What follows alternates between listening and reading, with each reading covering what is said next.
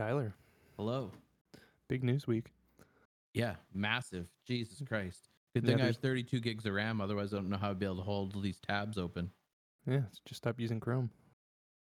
No, there's no better alternative yet. Uh, fair enough. Well, yeah. And the first one here is Ed Helms and Harrison Ford are doing a comedy.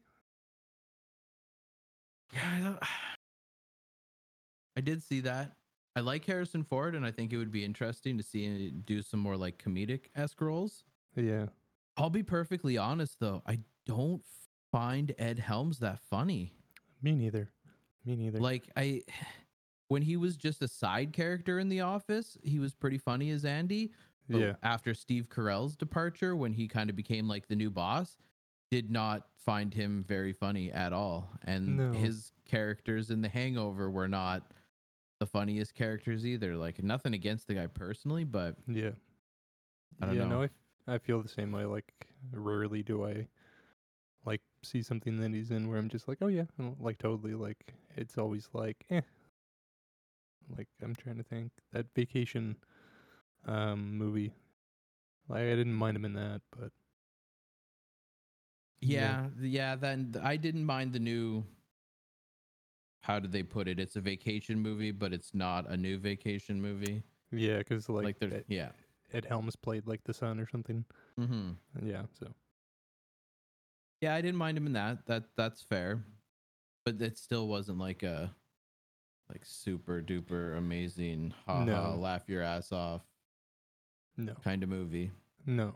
So, so yeah, like this is this is interesting just 'cause like I'd be curious what Harrison Ford does with that, but Yeah, because Harrison Ford doesn't typically do comedic esque roles either, and I feel No. I don't know personally for me, I feel like if Harrison Ford's like, oh, you know what, I'm gonna delve into the world of like fucking blockbuster comedies. I don't know. I feel like they could have paired him up with someone yeah, Better. stronger. Yeah. Like I would I would love to see Harrison Ford do some kind of comedy with like Jason Sudeikis. yeah, yeah, Like that would be a pretty solid pairing in my mind. yeah, yeah. I think so too. So, yeah, yeah. I think it's it's an odd choice, and unless maybe they have some chemistry or something that was already in play, but who knows? Yeah. Yeah, I'm Intriguing but potentially incredibly disappointing. Yeah, I think this is a case where like I would need to see a trailer with like a few of the jokes to see how they land, you know, what to Mhm. do with them, and then that would probably determine whether I'm excited or not. So, Yeah. but eh, interesting nonetheless. Mm-hmm. Mm, oh, I- I see your I see Dominic West is gonna play Prince Charles in the Crown. That's probably got your dick hard. Yeah, yeah, uh, this is real cool. I I really like him, and I really like the crown. So, fuck yeah. Yeah, I do like him, but yeah, don't I have never watched The Crown and still And you probably never will. Yeah, I realistically I won't. The Crown, Downton Abbey, like I I won't watch any of that stuff. yeah that that's like my bread and butter so um but yeah so this is really cool um especially kind of on the heels of like when they casted princess diana i was like okay that's that's a really good person and you know, this is kind of like the same thing it's like hey that's a really good p- person and for a show that i like i like this is cool so so yeah it seems like he'll be playing uh the part in the fifth and sixth season so yeah. So because I don't uh watch The Crown, hmm is like this like actually based on like real events? Oh yeah. yep. Yeah, it's totally based on like the real real events. So like all throughout the years. Hmm. So yeah, it starts in like the late 40s and it'll kind of end in like the early 2000s. And it it chronicles like all the real life kind of events of the royal family and all of that stuff. So So is there is like Prince Andrew in this show? Uh, uh, I'm behind, so I don't know if he's popped in or not. Uh, Let me just pull up the IMDb.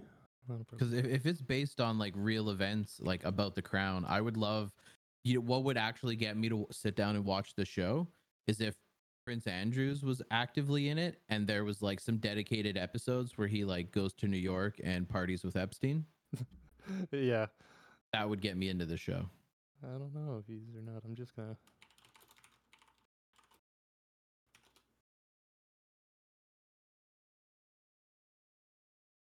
So it looks like he hasn't popped up yet, but it's hmm. looks like there's maybe rumors that he's gonna pop up in the fourth What- season.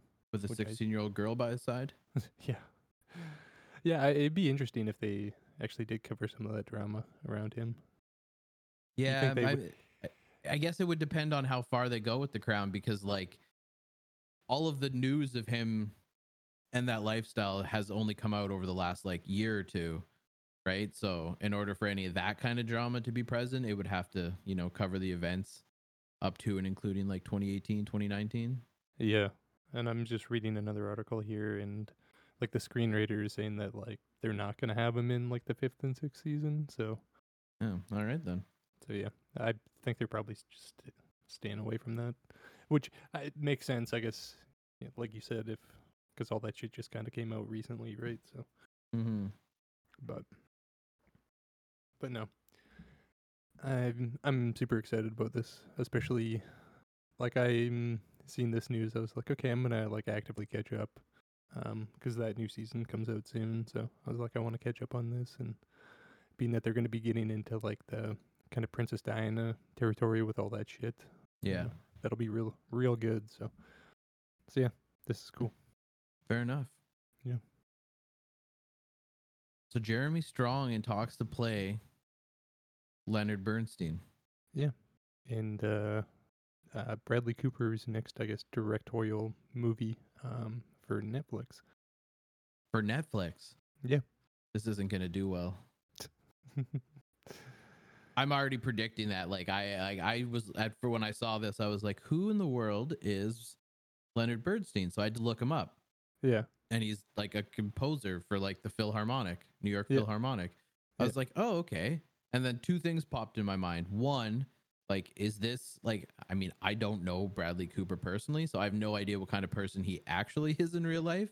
But Yeah. like, you know, when you're at Bradley Cooper's like level of fame and notoriety, like you do what you want when it comes to movies, right? yeah, So obviously he wants to do this movie. So I'm thinking like, does he want to do this movie because he's like some big New York Philharmonic fan? Like he loves that kind of like orchestra style music and thinks this is going to be good? Or is he like, man, I fucking really crushed it with the awards and the recognition coming off of the movie I did with Lady Gaga. So I'm going to do this one in hopes that it's going to be another award contender. Yeah, yeah. I don't know, or maybe it was a case of he he read the script or something and was like, oh, that's really good.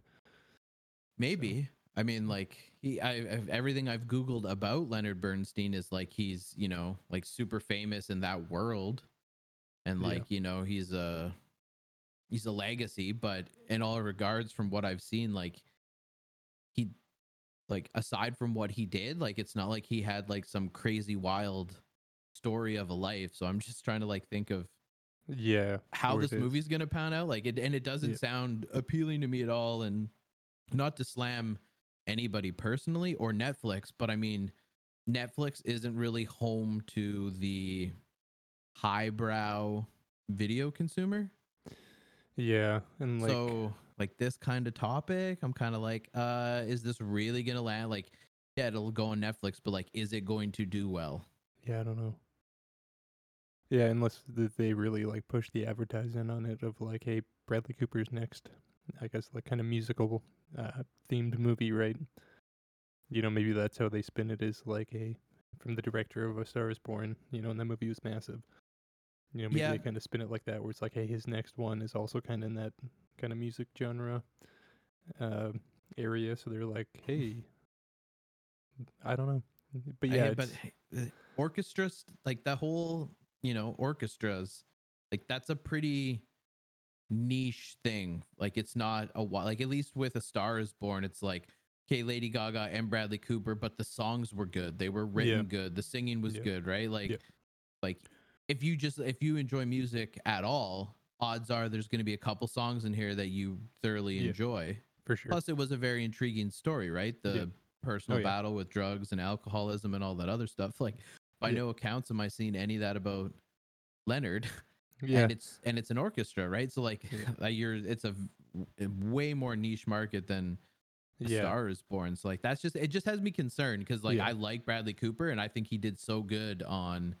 A Star is Born that I would me too. love to see him like smash out more directorial movies. Like I think yeah, but I mean, as far as a movie like this goes, it to me it's reminiscent of uh when Jamie Foxx did Ray.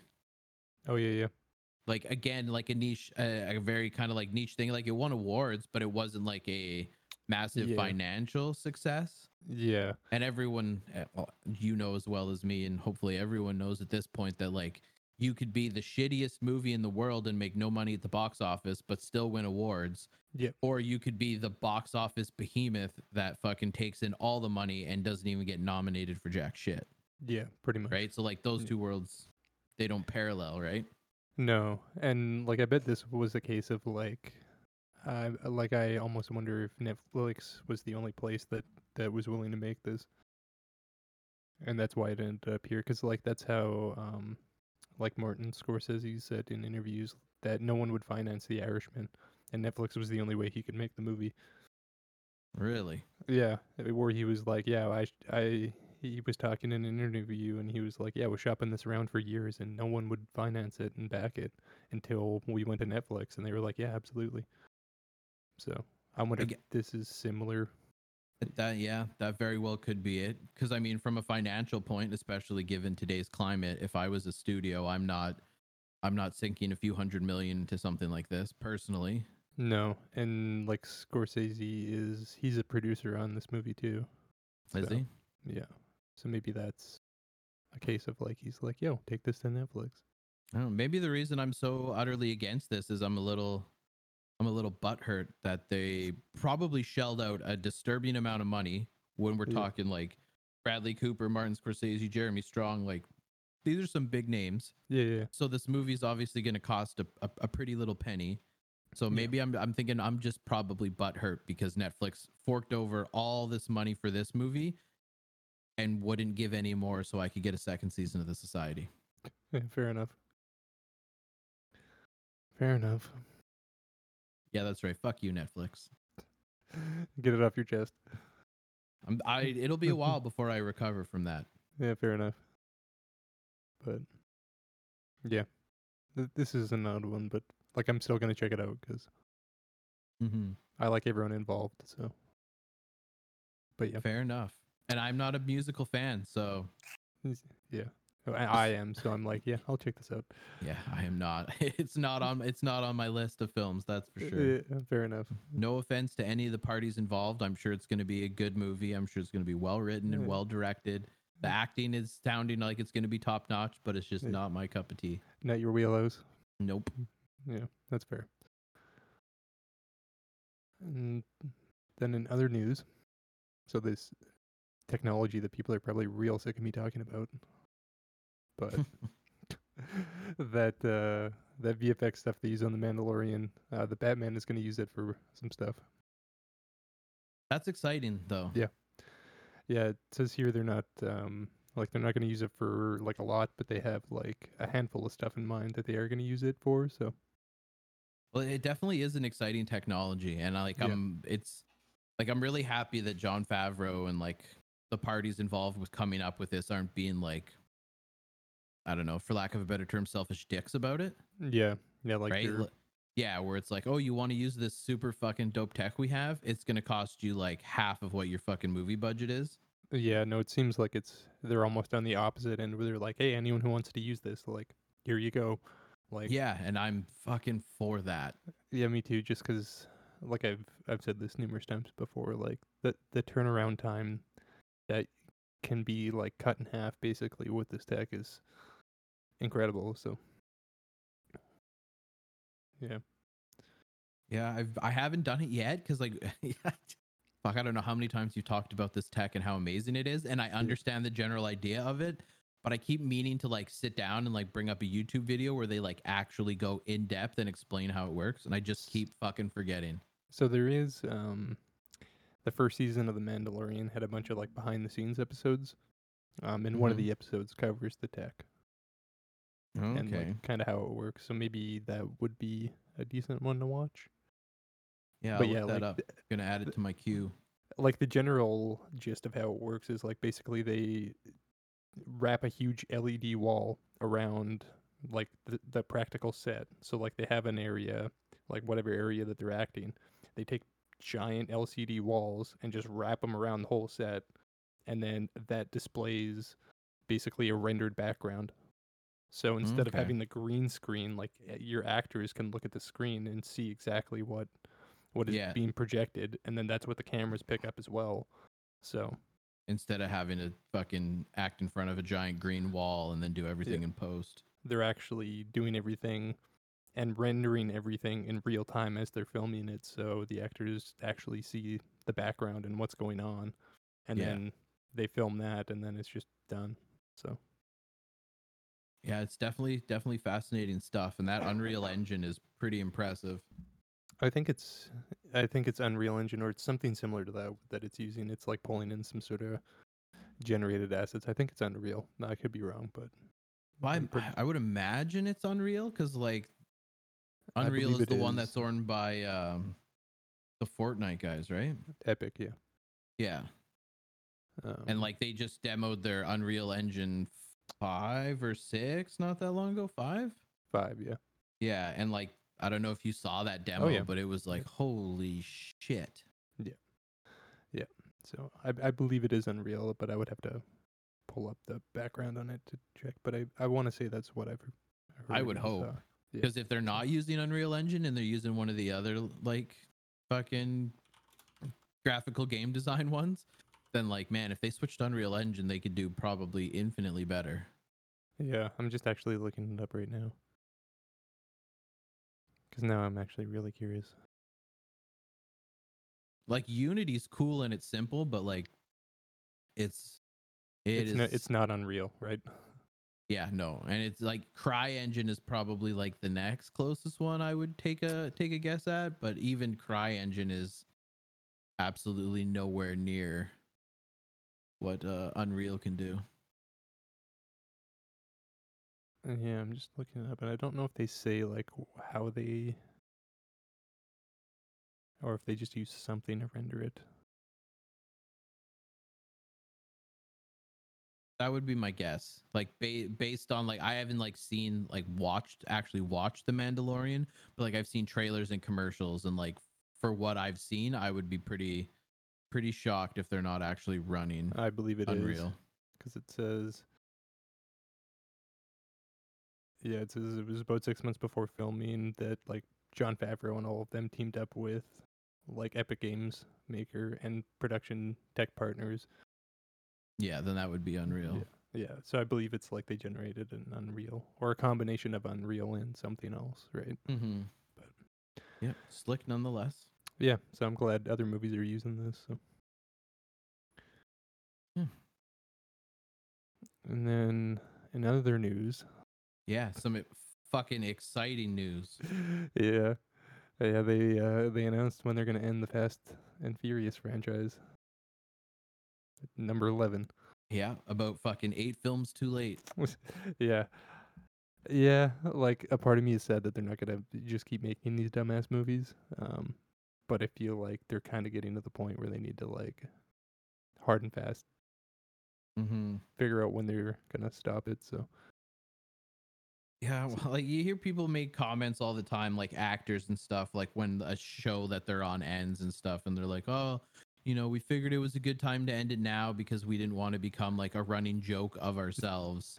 yeah, And like the Fast and the Furious franchise is the epitome of that. Like, granted, I I've still watched them all. I'm Yeah. still gonna watch the final two, and like Yeah. they're like we've discussed previously, like it's a dumpster fire, but it's just good, stupid fun. yeah, So like I I totally support, but I mean at the same time like fuck if you were to like take someone who's never watched or seen trailers or know anything about the Fast and Furious and you show them like the first two movies and then show them the last two movies, they'll just be like, "What the fuck? Like, how did we get to this point?" Yeah, exactly. Like I feel like, uh, like you saying, like oh, th- that like running joke of like it's gone too long. I feel like the, the Fast and the Furious franchise, like, knew that they turned into that and it's just bought into it and was like, we're gonna go even harder. Um, mm, yeah, It it just it never ceases to amaze me, like how and like fucking you ridiculous. It gets. Yeah, and like you, if you've seen like, well, I mean, if you've watched any of them, you've obviously seen the first one because that's kind of where like you know everything starts. yeah, But like a lot of that, although was kind of like, well, maybe this is a little hokey. yeah, It was still grounded in realism, right? Like it was very Yeah. real with the cars and the parts and what goes into them and what they do with them and stuff like that. And like even their like hijacking moving trucks and stuff was like yeah, that's dangerous, but I mean, it's technically doable. Like if you Yeah. had some guys who were trained and practiced up, like you could legit pull that shit off. yeah. And then you fast forward seven fucking movies, and they're like Jumping swinging off between towers. cliffs with a rope and jumping from building to building in Dubai, and you're just Yeah. like. Yeah, I, I swear to God, when they sit down and write these movies, they're like, okay, so what can we do that's even more stupid and outrageous this time around that people Yeah. will just be like, what the fuck? Yeah, like there's times when I'm watching the movie where I'm just like, it, like it's a little bit too over the top. That I'm like, I just start laughing because I'm like, I can't believe they did this. Yeah, I'll, I, I will never Ah. get over the trailer where he fucking attaches the rope from the fucking rope bridge and Yeah. somehow swings his car onto the other side. Like I will never get over that. yeah, yeah. One of those moments I had, I can't remember which one it was, but it's like they're driving on the freeway and like a tank is chasing them, and like. uh, I think uh, one of the girls like falls off into the air and is like falling off in between these two highways. So he like gets out of the car and like floors it and stands on the hood and rams it into the fucking side barrier and launches himself over the bridge and catches them midair and then like lands on a windshield and I was like, what? Yeah, I, I know exactly what scene you're talking about. Yeah, I was just like, okay. I was like, sure, all right, like that wouldn't kill you instantly, but Yeah. yeah. Yeah, So not to mention the timing. Like I would love to see a version of the film where he goes to pull that stunt off and just misses. and like oh yeah, it doesn't time it well at all. So like she Yeah. smashes under the pavement and he like as he's flying over top of her, yeah. and then he like misjudges his aim and hits the front of a like an oncoming vehicle and like that's Yeah. it they're both both those characters gone Yeah, someone should d- yeah, someone should bring back the uh, spoof movie uh, for the Fast and the Furious franchise, where it's just like shit that never works. yes I- I would watch that. i would watch that you it's like uh, not to get like too wildly like off topic but like you don't really see those like good spoof movies anymore like they kind of No. like i mean in my personal opinion as far as like ridiculous spoof movies go the scary movies Yeah. were in my opinion like the gold standard of like funny spoof movies Yeah. To me, it's like that and like Spaceballs. cabin in the woods Yeah. Yeah. Stuff like, like, that. Yeah, you don't see any of those like farces anymore. And if you do, No. they're like Really straight shitty. to straight to DVD with like terrible fucking actors and all that other stuff. Like someone please bring me back like a big budget backed by real actors Yeah. theatrical film that like points out how ridiculous all this stuff is. Yeah. Yeah. Pretty much. So. But yeah. So. And they say also in here too that like even though like 10 and 11 is going to be the last films they're like that also doesn't mean that we're not going to do stuff in this universe that's just not that core team and i was like okay so they're going to do more stuff maybe like spin-offs or something but yeah just gonna go from the Fast and the Furious franchise to the fucking Hobbs franchise. yeah or something like that or some other spin-off so Mm-hmm. i mean which uh, that studio is not going to let that that brand die right it prints too much money so Yeah, maybe we'll get a complete reboot where they like completely reboot with like new actors. maybe. Like how they reboot Batman every couple of years and Spider Man and Oh yeah, I could see that. But yeah, mm-hmm. and then this other story here. So we had talked, I think it was a few weeks ago, uh, like Jake Gyllenhaal and uh, that Denis Villeneuve guy were teaming up for something, but they never announced what it was. Mm-hmm. And now they have, and it's uh, HBO limited series. So Perfect. fuck yeah, I'm so on board with uh, Jake Gyllenhaal and him, and with the Westworld creators doing a limited HBO series. Yeah, because I, fuck, at least you know there's a start and an end, and they're Yep. gonna write it accordingly. I'm getting so Yep. fucking tired of shows ending on cliff like season finale cliffhangers and then getting axed. Yep, I agree. Like they're basically like, hey, this is going to be like, kind of like what that, like uh, first season of True Detective, where it's like, hey, here's eight episodes of a con- like a contained story. Yeah. Right? So it's, no, I'm I'm all on board for this. I think, I think they're a great team, and HBO is the place for that. So HBO is just like the place in general. Like, yeah, yeah, pretty fuck, much. HBO is awesome. Yeah, pretty much. They're kind of like the gold standard, and you know, I think this is uh, like proof of the talent they attract, right? You know, like this is a a ridiculous team up that could have gone to any network, you know, but it's HBO, so they're like, yeah, let's go with the players. Yeah. You know, HBO just attracts that top talent, right? So, so yeah, this is cool. Yeah, definitely gonna be checking that one out. Yeah, and the tagline is like it's a tale of vengeance, set amidst of like a brutal hierarchy of corruption. So that sounds intriguing enough. You gotta have a solid tagline. Yeah. So yeah, I'm down for this. Me fucking too. We got AMC is fucking on the verge of bankruptcy. Yeah, yeah. So we've talked about kind of their troubles a few times, and they announced um, in a filing that they're basically trying to make get some more liquidity. So they're selling um, 15 million shares to kind of cover them, and then they also disclosed that like, yeah, we we might not be able to pay our obligations. So yeah, Yeah, it's such a wild time. Like fucking back in August, right? That was when New Mutants and Tenet came out.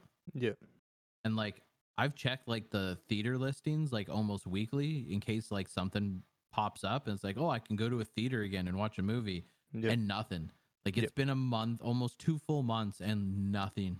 Yep. Nothing is popping up in the theater. Like I can't imagine any of these theaters doing well at all. And especially now that we're getting like a second massive wave, like the US per, hit their highest single day COVID case count yeah. like ever, like just yesterday or the day before. So it's like, Yeah. holy crap.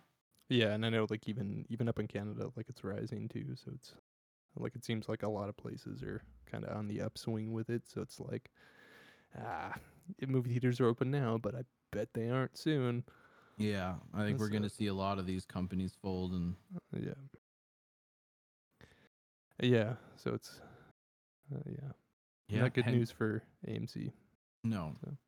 and they even state they're like we will require like after like them selling these these 50 million like shares they're like we will require significantly more like liquidity and there is substantial doubt about our ability to continue you know for a reasonable period of time. So they're like yeah it's not good.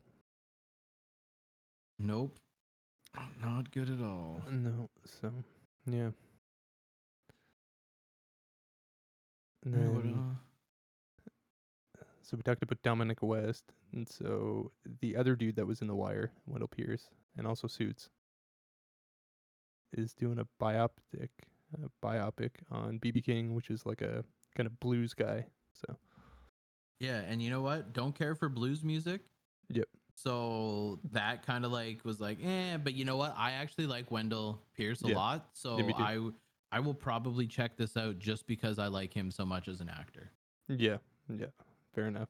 So and it's like I I love all that old timey kind of music. So I was like already on board for this, and then I was like, oh, I really like Wendell Pierce too. So I'm like double on board with this. This is right up my alley. Mhm. So yeah, not not really too much more on this other than hey, he's doing a bioptic on a blue sky. So, Yeah. but yeah, I like him. Good for him. Yeah, solid. Gonna gonna check that out. I don't know if I'll uh, necessarily rush to the theater, assuming there are any theaters left going into uh, late 2021. But Yeah. but I will be checking it out. Yeah. And other super funny, I shouldn't say super funny, but I mean it's a little bit fucking funny, right? It's, like it's kind of hilarious to be honest. yeah, like Quibi like- is shutting down. Like, yeah, which That's the end. And but I find the funny part about this is like because we've talked about Quibi in the past, where it was like, okay, it's interesting, it's intriguing, but like one of like my biggest complaints, and I think you were alongside me on that, was the fact that you could only use Quibi on your fucking phone. Yep. Yep. Right. And so they finally smartened up and they're like, okay, Quibi apps coming to Android TV, coming to Apple TV, coming to Yeah. all these TV things. And it was literally 24 hours after that they announced they were fucking shutting their doors. Yeah, yeah.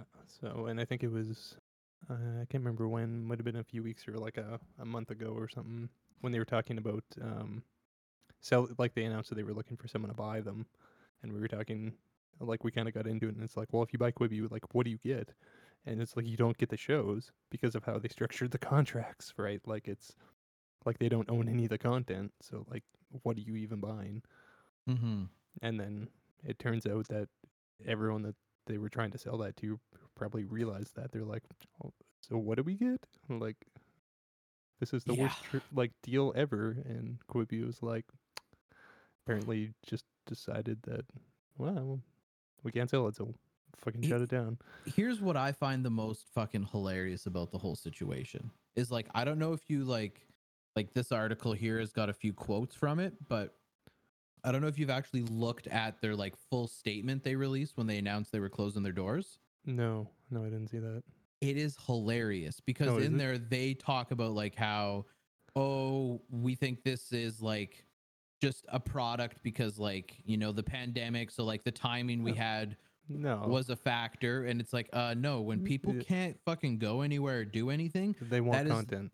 yes like Yeah. netflix disney plus hulu like all their subscriptions were going up during the pandemic Yeah, so like they try to blame the pandemic and then they go on later and they're like thing to say like oh we tried all it like it wasn't from a lack of trying we did Yeah. everything we could blah blah blah yeah. I'm reading and then that. they make a they make a comment about like like it obviously just couldn't work out given these circumstances although other businesses have seemed to continue throughout it so like yeah, like it's just like the most ridiculous like fucking Oh, yeah. statement that they're going out of business because they like contradict themselves in their own Oh, yeah. statement yeah. and then they like try to pseudo blame the pandemic which is like uh no if anything that would have helped the shit out of you yeah. and then Like they a- go on to be like oh well yeah we we couldn't do this so like but other businesses could so that's interesting It's Yeah, like, like- oh my god Yeah, it's it's crazy. Like I read the quote, like our failure was not for lack of trying, and we've considered and exhausted every option available to us. And I read that, and I'm I just go like, motherfucker, like it it- is for your lack of trying. Like eh, you were just too pretentious to not offer it on other devices. Like I bet if they would have done that, people would have watched. Like if you could have just pulled it up on your Xbox or your smart TV. Yeah. Oh my god Like, yeah people would have watched it because and i would have been way more on board with it because it's like oh i got 10 minutes before i'm leaving you know for supper or something like that oh i'll throw on an episode on this right but it's like i'm not gonna fuck around trying to cast my phone to my tv to, to do this you know it's like i just want to sit down and hit the netflix button right Yeah, no, exactly. Like they like there it's what it's plain and simple it was just poor business management. Like yeah like you like I I had never heard of Quibi despite the fact it was out for like 3 months or 4 months at the time until I saw Philip DeFranco cover it on one of his fucking Philip Yeah. DeFranco show episodes. Right? And like Yeah. we're big into the fucking entertainment world and these have shows like Reno 911 and like yeah they have big actors like Idris Elba and Yeah. fucking Kiefer Sutherland and, and like we never heard about it so how would Yes, so- anyone else exactly. But here's here's my favorite fucking line from their like press release. The circumstances of launching during a pandemic is something we could have never imagined. But other businesses have faced these unprecedented challenges and have found their way through it. We were not able to do so. yeah. Oh my god. Yeah. And it's like I I feel bad for all the people that like don't have jobs now, but but it is definitely a case of like I- think management just making like being too stubborn in like in some of their decisions and stuff. Well, I- and like I'm not a business major. Like that's not what I'm taking in school. But I feel like this is just common sense. If we take away the fact that that Quibi was a streaming service, and let's just say Quibi is a product, just a product that you're trying to sell, what do you want to do with your product? You want to get it in as many hands as possible, and they didn't do that, right? No. Like you want to sell the most of your product, so the biggest way to do that is accessibility. And they fucking fumbled that so goddamn hard by not putting it on, you know, Apple TV, Android TV, Yep. Xbox, PlayStation by strictly having it as an iOS or an Android only app. Yep. And the fucking ridiculous thing is like Android TV is based off of Android. So it's Yeah. not like they couldn't have just forked that fucking app over because it runs Yep. on the same goddamn architecture. Yeah. They just they didn't make it accessible and they put Yep. absolutely no promotional material behind it. Yeah, exactly. You know, and it's it's like you say you you're not a bus- business major, but I am, and it's like this is like a perfect example of like coming into a market that's really saturated, like everyone's doing this, and coming in and being like, "Hey, here's our unique thing," but then not do like not learning from what everyone else has done in the market, right? Like they were just like, "Oh, we're not going to launch on simultaneous platforms to watch everywhere." Okay, and then it's like they were stubborn enough to be like it's not because we we can't it's because we don't want to. And like they just never adapted to anything that happened. Like they, it's like they just had this stubborn view of what the product was. Yeah, and didn't want I, to iterate it based on the market and what people wanted. They were just like no no no like we're going to keep doing this. And people were like well we don't want this. And they were like no you do. And it's like listen to your market dumbass yeah, I am. I will stand by this statement 100%. If Quibi would have launched, like, kept the same launch date when they opened up their doors, yeah and launched on multiple platforms Yep. across multiple devices, yeah i bet it would have worked and actually advertised a little. And I'm Yep. not even saying like wild fucking billboards and like fucking primetime TV commercial slots. I'm just saying like a couple of fucking banner ads on web pages, and Quibi would still be alive today. Yeah, I I I would I would think think so, yeah. I don't know if they would you know have been super successful, but I bet they still would have been here. Yeah, I mean, like, there's no way they would have been like, you know, anywhere near Netflix or Amazon or Disney, but No. they would still be bringing in money. They would still be alive. Yeah.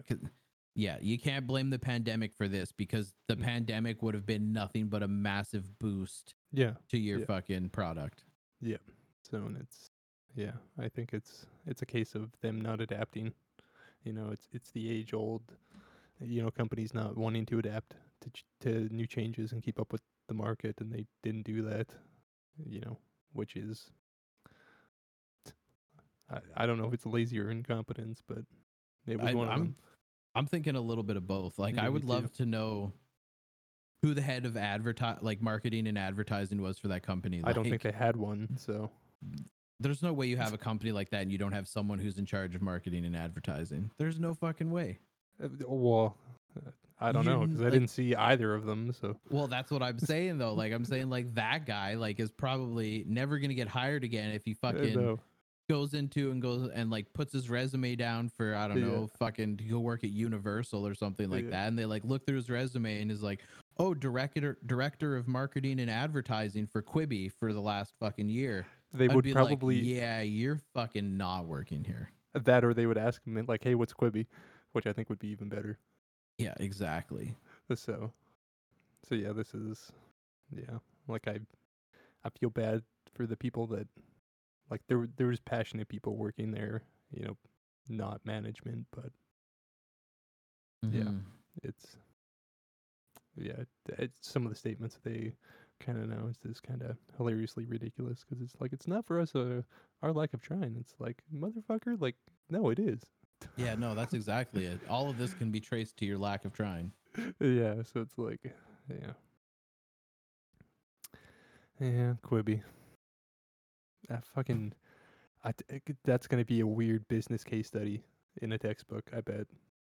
You know, I I've, I just my one takeaway and not even takeaway, my one hope after this collapses is one that someone's able to pick up their fucking filming tech because that ability to go from portrait to landscape.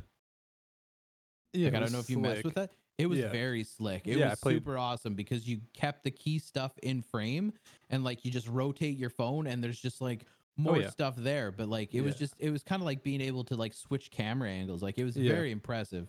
So I hope someone picks up that tech and like uses it like Yeah. to its actual potential. Yeah. And the other thing is, oh, for the love of God, someone please pick up the rights to Reno 911. Well, the the creators have all the rights, so like they can just take it anywhere. Like that was part of like when we were talking when they wanted to sell. Like the, th- how they structured all the content rights is like the creators of the show always had the rights. It was like an exclusivity deal where they're like you can just you'll have it on Quibi for so long, but like you still own everything on it. Like Quibi didn't buy the rights.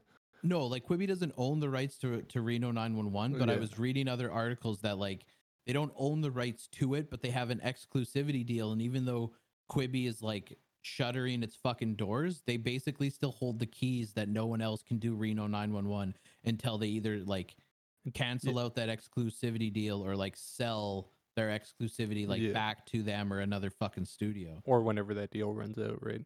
Yeah, and I'm just saying, like, Oh, yeah, watching the Reno scoops it up. 911 come back. Yeah, like I hope someone else is like, oh yes, this was good. Because God, that the- show's so good.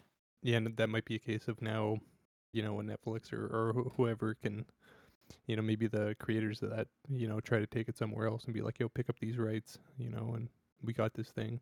So, Yes, not not Netflix. I don't want to see Reno Or someone, land on Netflix because Netflix cancels everything. yeah. So please, Amazon, I'm gonna pray to the to the fucking Jeff Bezos gods here. Pick up Reno 911. Yeah. like add it to your ongoing list of like supremely amazing IPs that yeah. you guys are fucking shelling out top notch episodes and movies with. yeah, pretty much. So, yeah, the end of Quibi. Rip. yeah, good fucking riddance. Uh, So and Yeah, other hilarious fucking news. It's never ending with this. Like, just I just want to see it because I'm getting tired of like the fucking ever changing news stories around it. Yeah, and like, so when they announced like that they were reshooting some of the stuff, I like like my interest was always morbid curiosity of like, what the fuck is this Snyder cut gonna be? Like, I never thought it would get better. I was just like, like what what is this gonna look like? Um, out of morbid curiosity, and like during all of that, I kind of got a little bit excited because I was like, man, maybe this would be better. And then they announced Jared Leto's Joker is coming back, and I was like, this is not gonna be better. Yeah, I have absolutely no offense to Jared Leto because I mean he's a phenomenal oh, musician Oh, yeah. and he's an amazing actor. Oh yeah, for sure. But his Joker is the worst fucking DC character I've ever, Ever. seen. Yeah, it's awful. Like, so I don't. I hope it's r- super small. Like, I hope it's just like a cameo, at at most, because I don't. Why? Why? I, I don't know. I I don't know. I don't know. I why? I saw this and I was just like, yeah, Ah, there's no fuck. fucking need for this. No, like, The little budget that you get to reshoot, like God, don't waste it on Leto reprising the world's worst fucking Joker take, and just put that money somewhere else, please. Yeah. yeah, like I. I I don't know why. Fucking Zack Snyder's deciding to do this. Well, fuck me. We're up to four hours now. Yeah. The Yeah, Snyder gonna cut is four fucking hours now. That's like longer than is that longer than like the Lord of the Rings like Return of the King director's cut, which is like I think there? it might be. Uh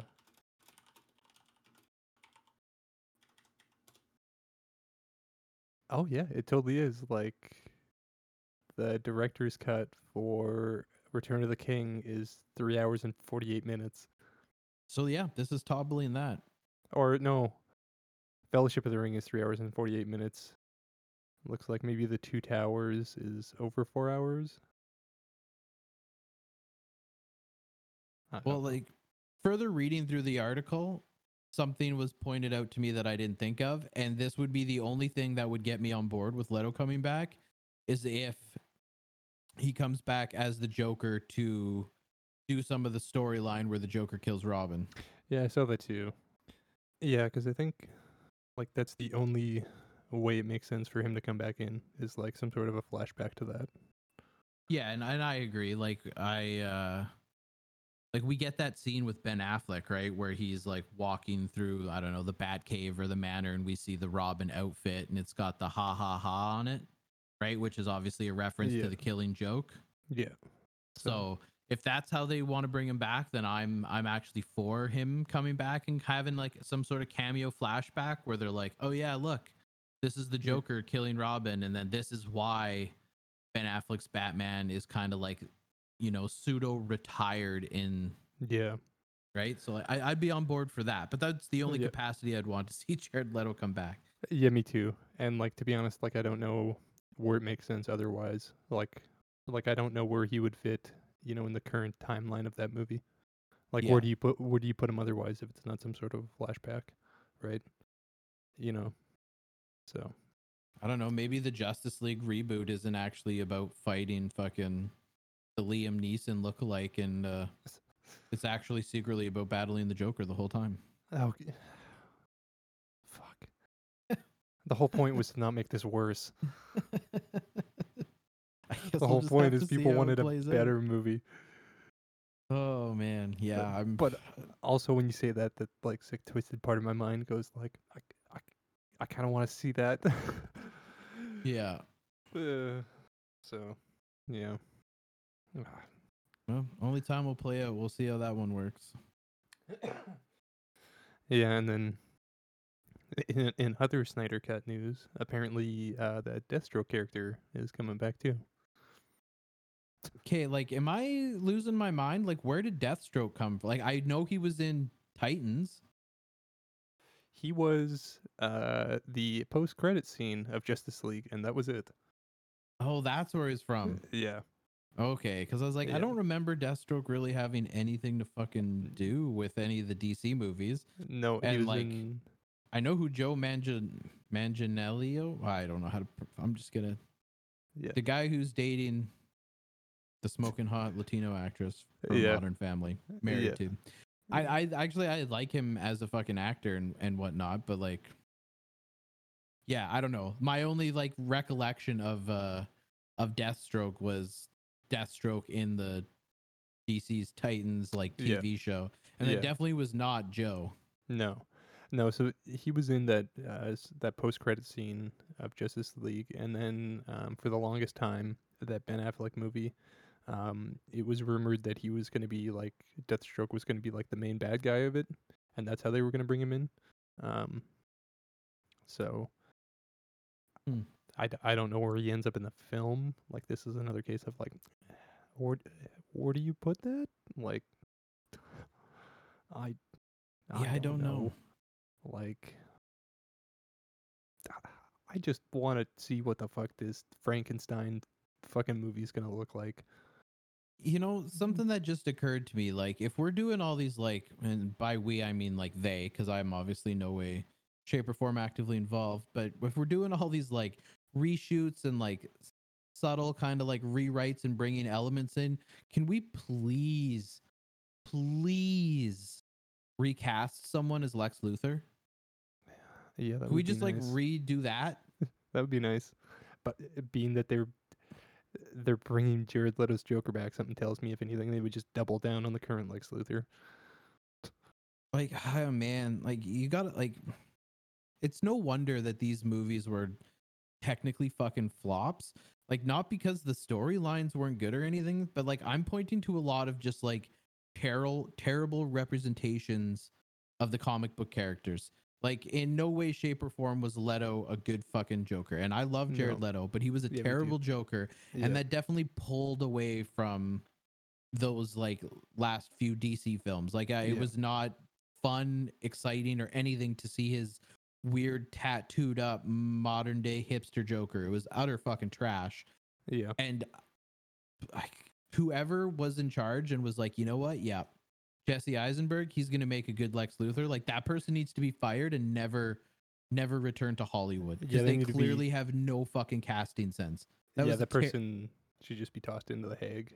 Cause like like like i honestly you could like it's not that jesse eisenberg was just a bad choice for lex luthor like i don't think there could have been a worse choice no, I don't for think lex so luthor like if i'm just like rattling off like random act- actors off the top of my head like I think Joe would have been a better Lex Luthor. Ben Affleck would have been a better Lex Luthor. Have Henry Cavill play Superman and Lex Luthor, and that would have been Yeah. more fucking believable than Jesse Eisenberg. And that's yeah, and like that is not a slight against Jesse Eisenberg because No, I actually great. enjoy like a ton of his fucking movies, and I Oh, think yeah. he's a very good actor. yeah, But a terrible, terrible call yeah, to make him Lex Luthor, yeah, even a young Lex Luthor.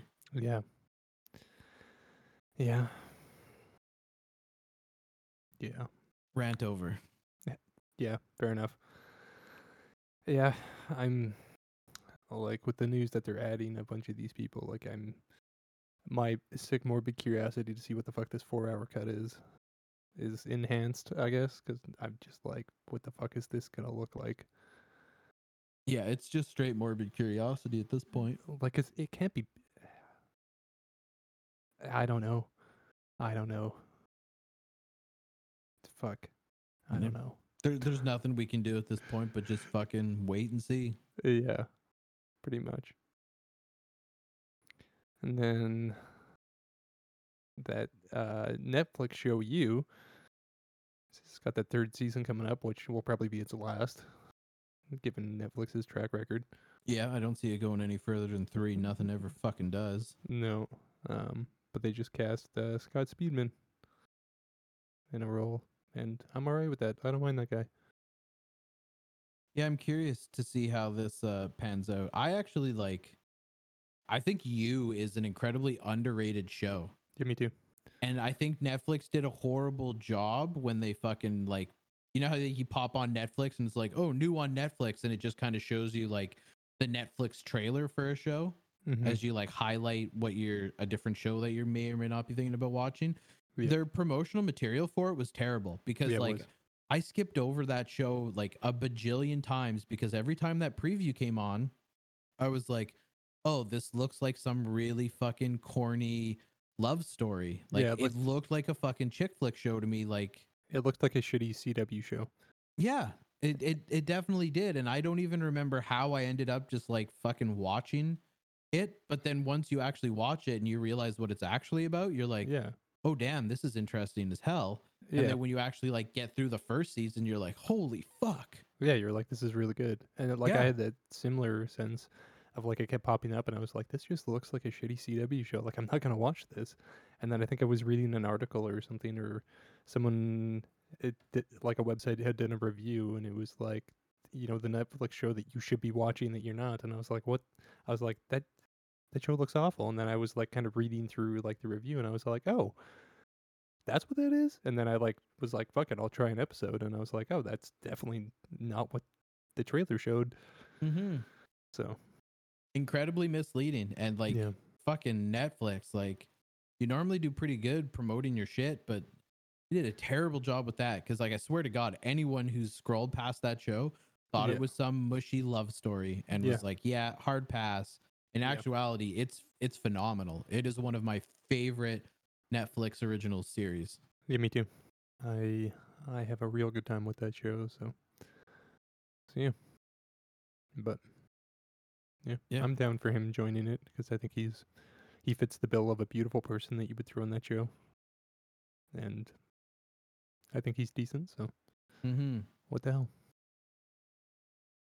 It says he's going to play Matthew, a successful CEO and husband. So that Yeah, could be I'm- interesting. Super into it, especially given how the last one ended. So Yeah, yeah, yeah, pretty much. And then, in news about a movie that I had no idea existed, that is coming out. Brad Pitt is doing an assassin movie called where a bunch of assassins are on a bullet train. and Aaron Taylor Johnson just joined it. Yeah, I'm intrigued. I like, I I don't know. I want to say I like Aaron Taylor Johnson, but like, realistically, as far as like his fucking Credits his, go.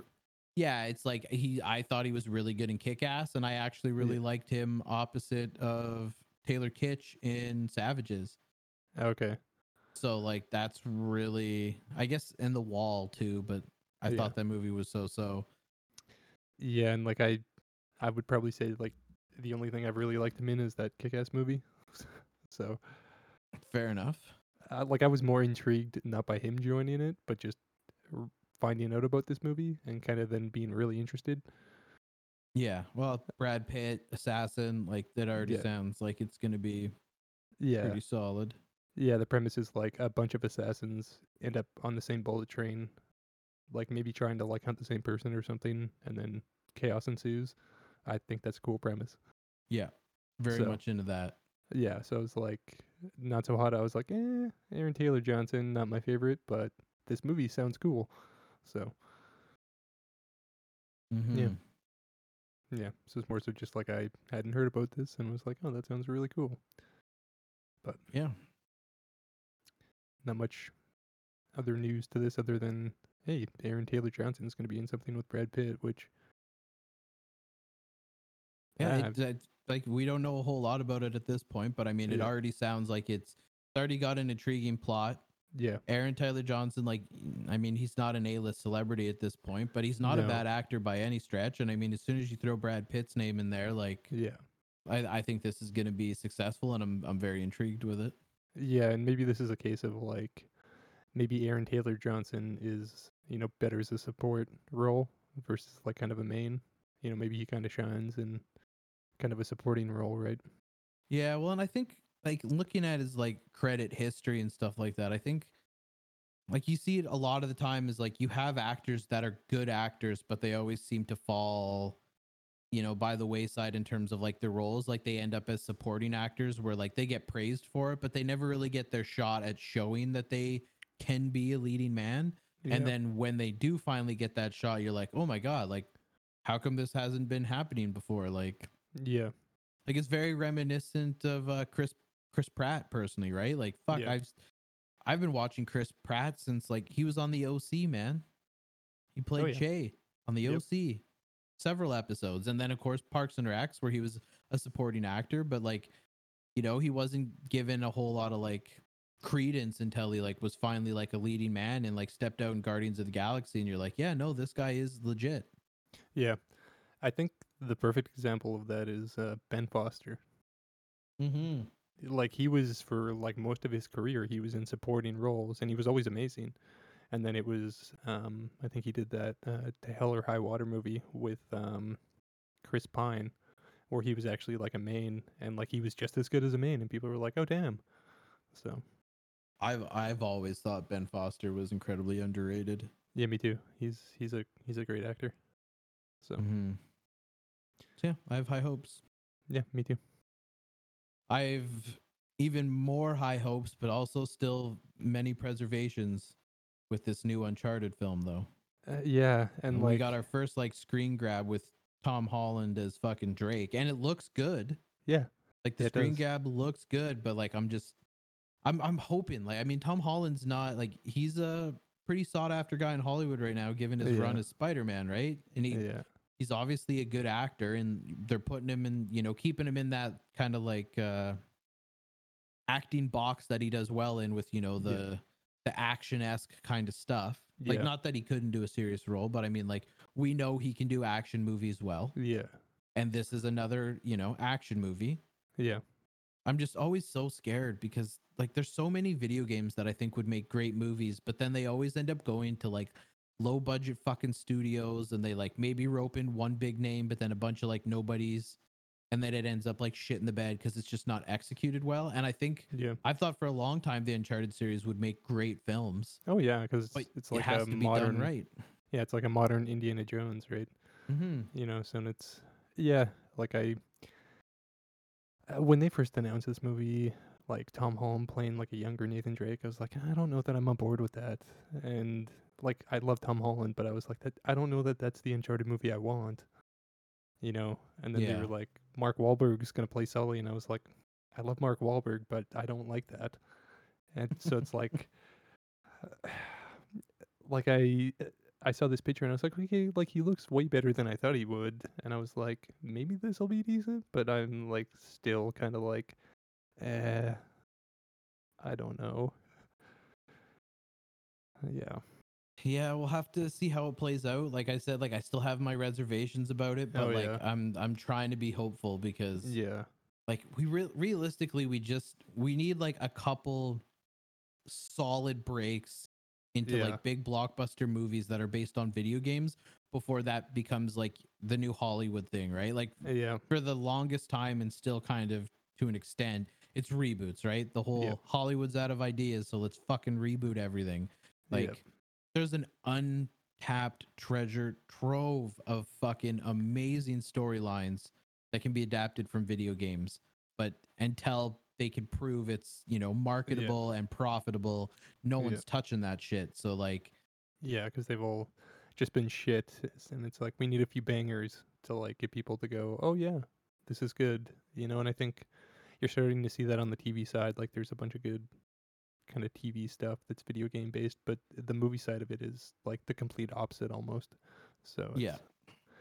So yeah, like I, I, I hope this is good, but like I'm still like super like this is not the Uncharted movie I want, but I'm totally like willing to be proven wrong when I watch it. Like I hope it's good me because I think that's got a lot of potential.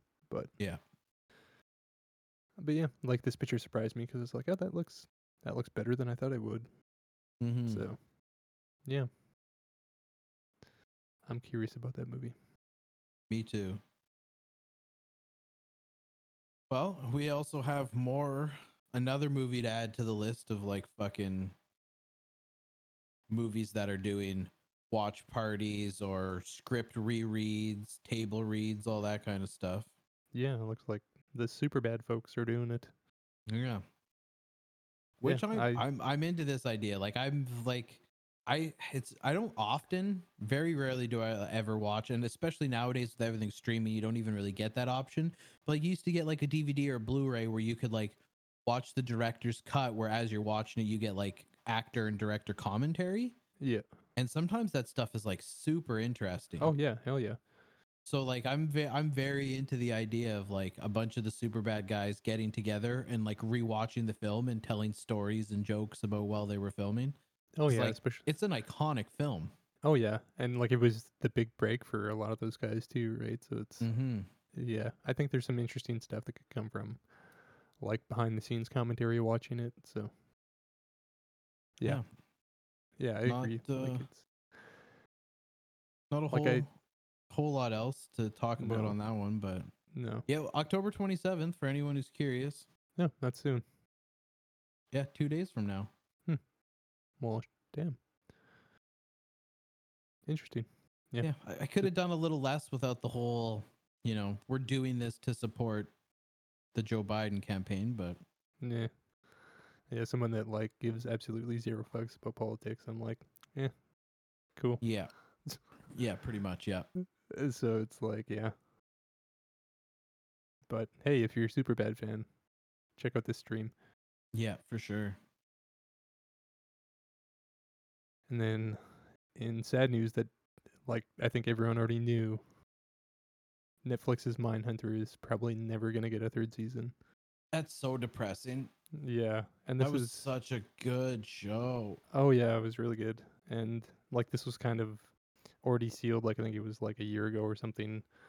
I, I think it was someone around the project or Netflix something, but like all of the actors were released from their contracts. Um and people were like, "Ah, this is kind of dead in the water." And then here David Fincher was in an interview and he basically gave a bunch of context and kind of seems like it's not coming back for a combination of reasons. Yeah, it blows my mind that uh, it had such a like low viewer ratings. Yeah, Not was, ratings, but like low viewership, I guess, viewer numbers. yeah, and he talks about like that it was a, a pretty expensive show, Um, so compared to the viewers it was getting, like it wasn't like that ratio wasn't high enough, I guess. Yeah, and I from a business perspective, I understand that, and I understand why Netflix wouldn't want to Keep putting that kind of money in for something that's not giving them the viewers, but Yeah. It's- just very unfortunate because it Oh, was yeah. such a good show. Oh yeah, it was so good. And then he also kind of elaborates that like even if like that viewership expensive thing, you know, worked out, that he maybe wouldn't want to come back because he says here he was working like close to 100 hour weeks on it, Mm-hmm. and he was just get like getting to the point where he was like, I can't do this anymore.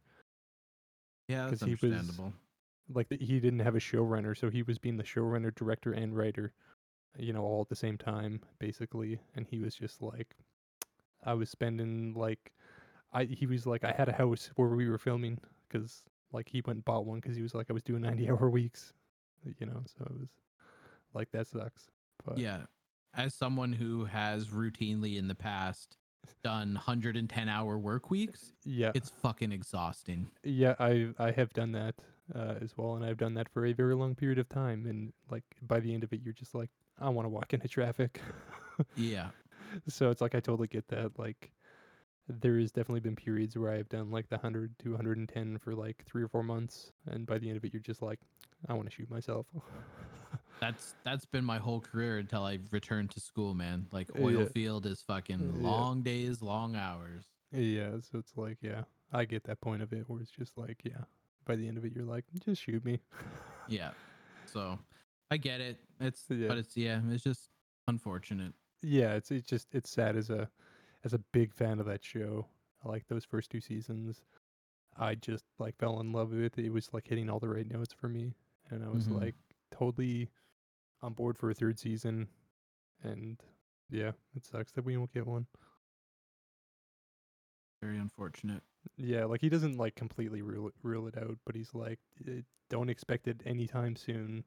He was so. uh, Yeah, I'd like to see Amazon pick that show up and hire him a showrunner so he's not run ragged.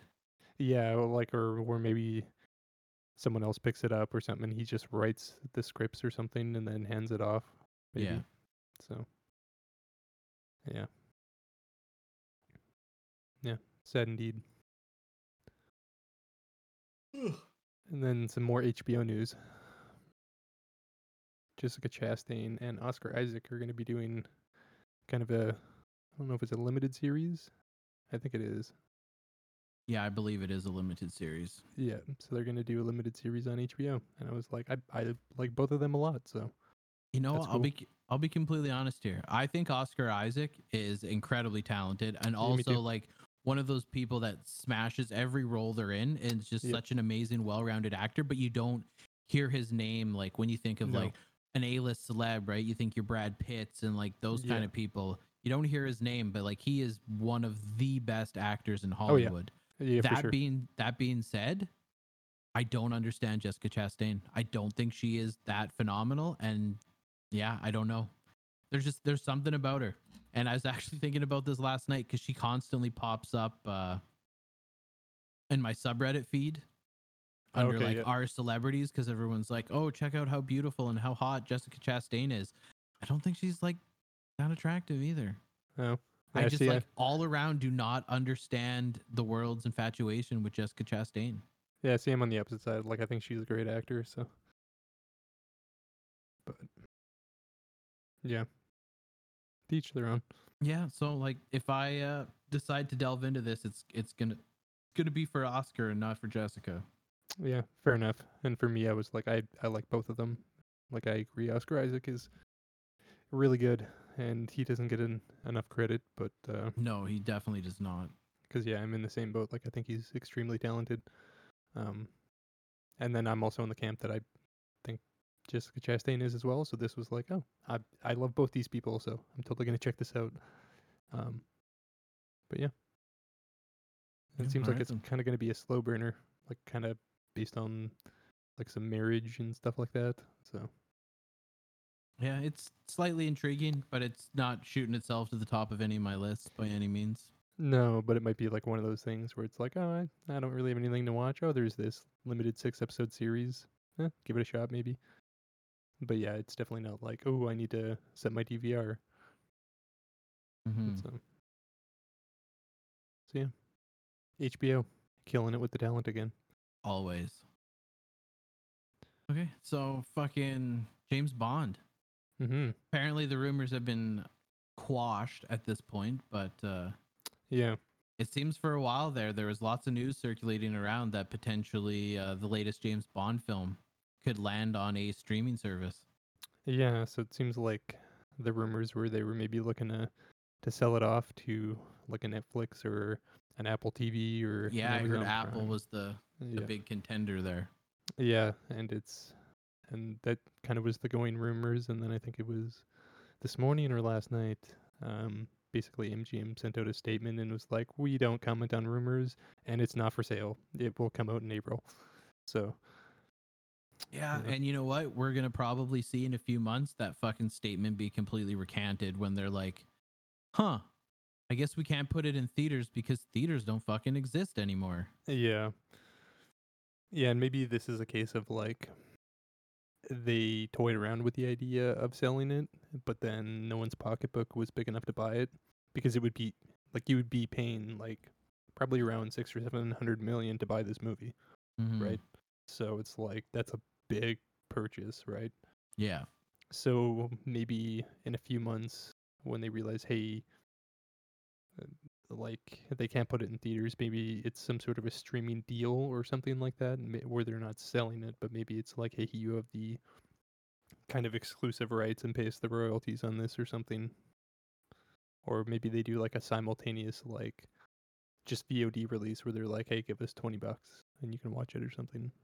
Yeah, that is there such a problem with that though? Because like, there needs to be a dedicated like VOD kind of like service. I think Yeah. you know, like there Yeah. needs to be a Netflix esque thing of video on demand. There's just like too many, too scattered, and some of them will get the video on demand releases, others won't. yeah. Like, I mean, you can still like rent and buy movies from like iTunes and Google Play and like those places as well as like most cable and satellite companies allow you to like purchase pay-per-view style but like there needs to be like a dedicated fucking one-stop shop for all of it across like it, it needs to be Yeah. unified in my opinion yeah, before like, that's really going to take off Yeah, and like Prime, I think has some things where like you can buy channels and stuff.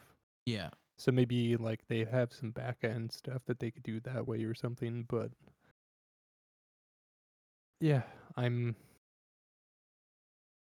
Yeah, if I, I honestly wouldn't be surprised like i said if going into next year at some point we hear that they are they've reached some kind of deal where they're gonna yeah, maybe do a video on it. demand limited release for like two weeks and then it's gonna land on a streaming service Yeah, where 'Cause, I like they're not selling the movie, but maybe they're it's some sort of a stream deal or something, right?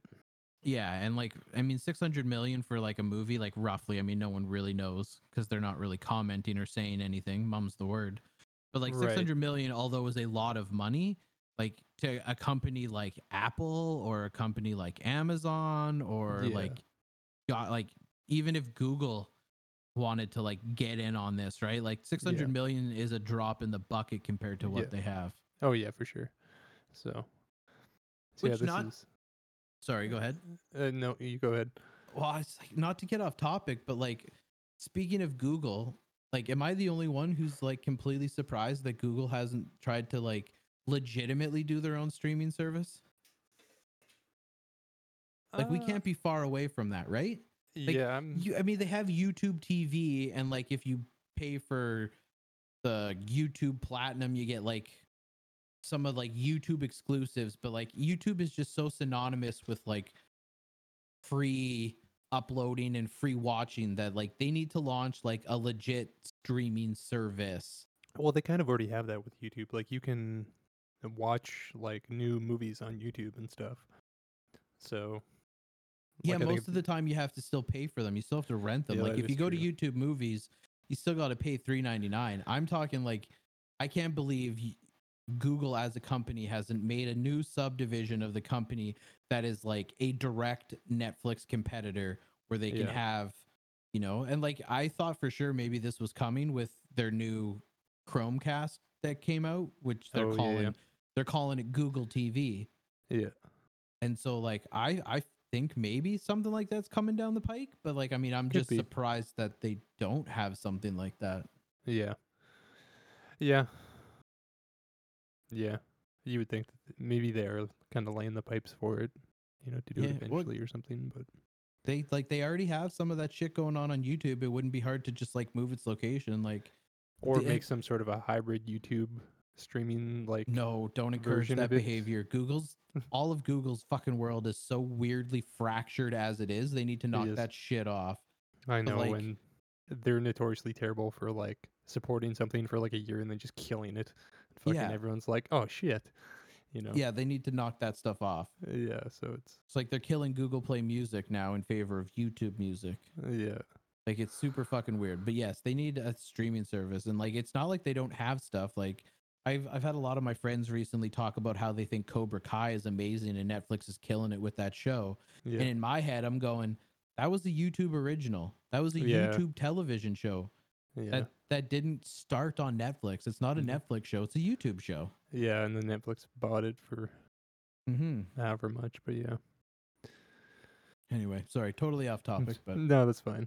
But but yeah, this would have been interesting if this happened. Like it would if like a Netflix or like a Prime announced that like we bought the next James Bond movie and it is exclusively here. That would have been massive. yeah, that's a that's a big deal right there. That kind of would have been a game changer. Mm-hmm.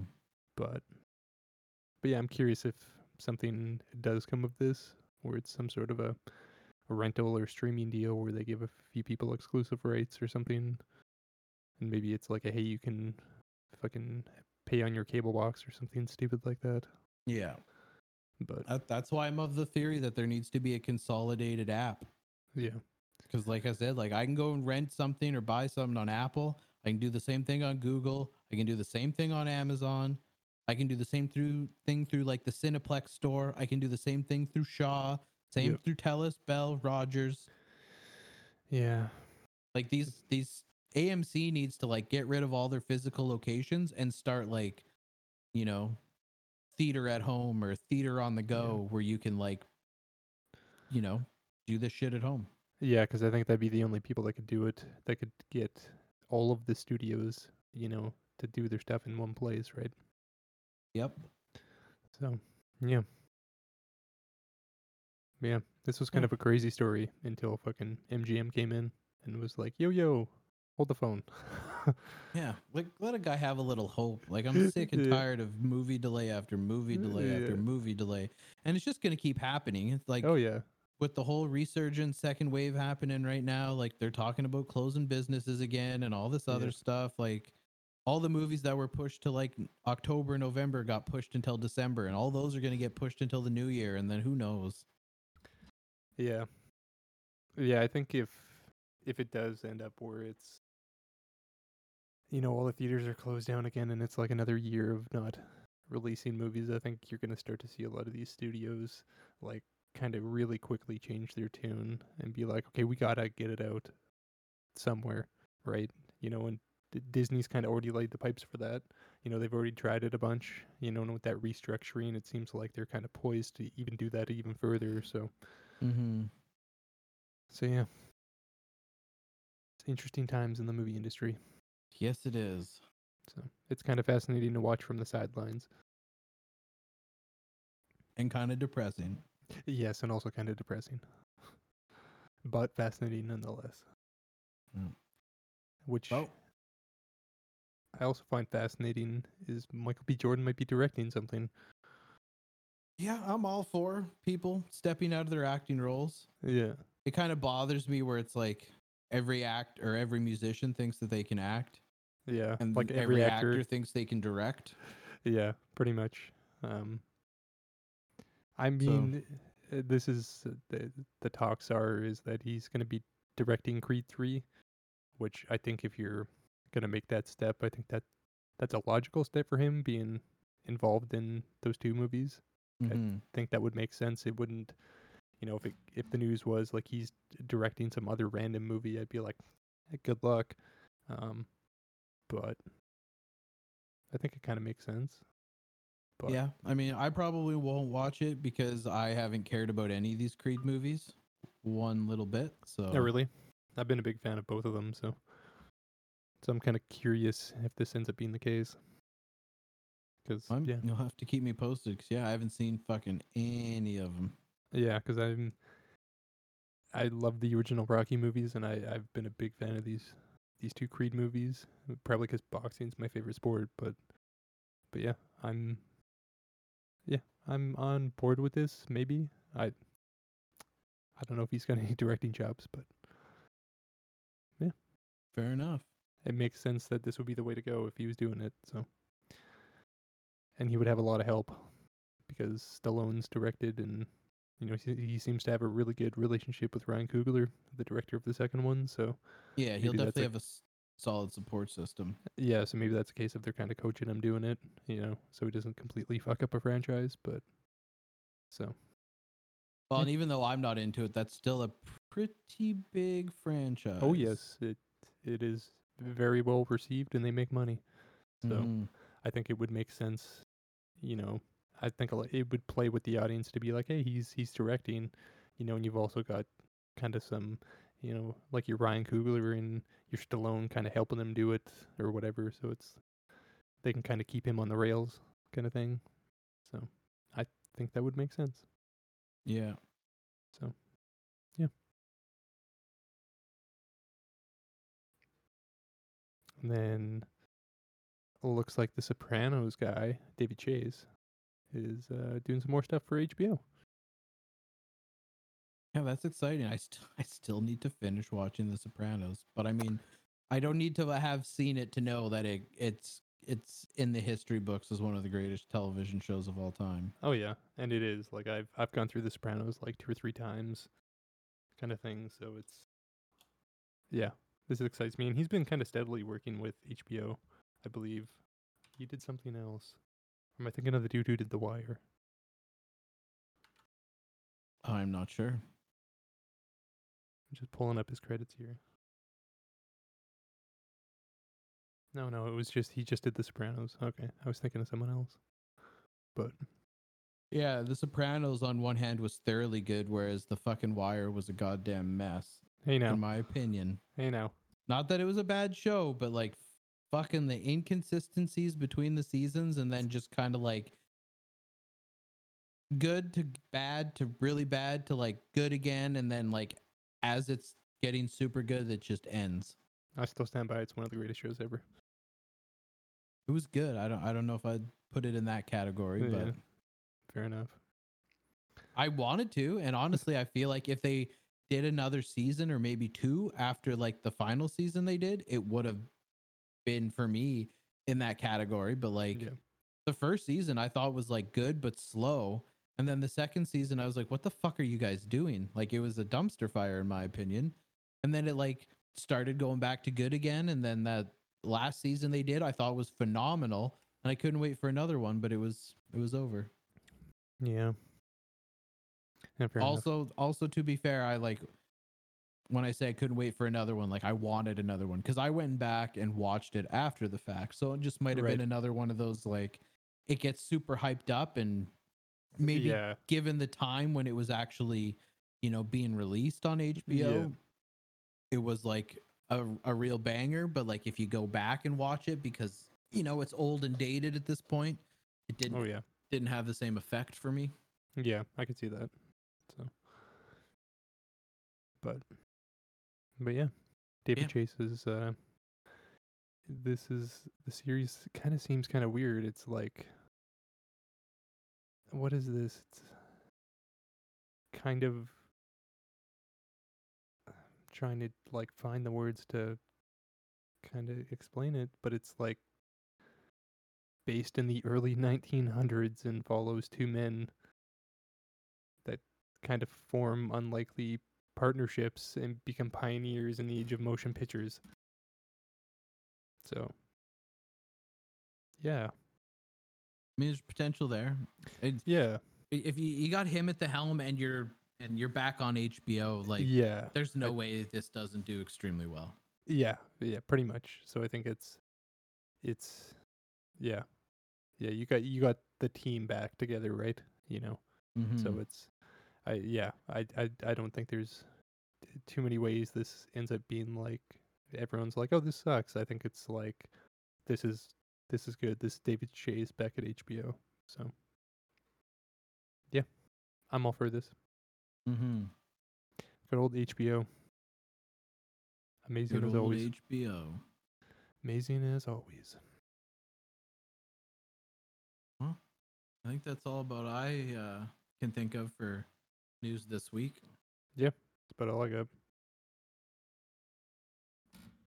Well, then let's get into what we saw this week. Yeah. So I take it we both finished off that season of The Vow. I did, yeah. Yep. So what do you think?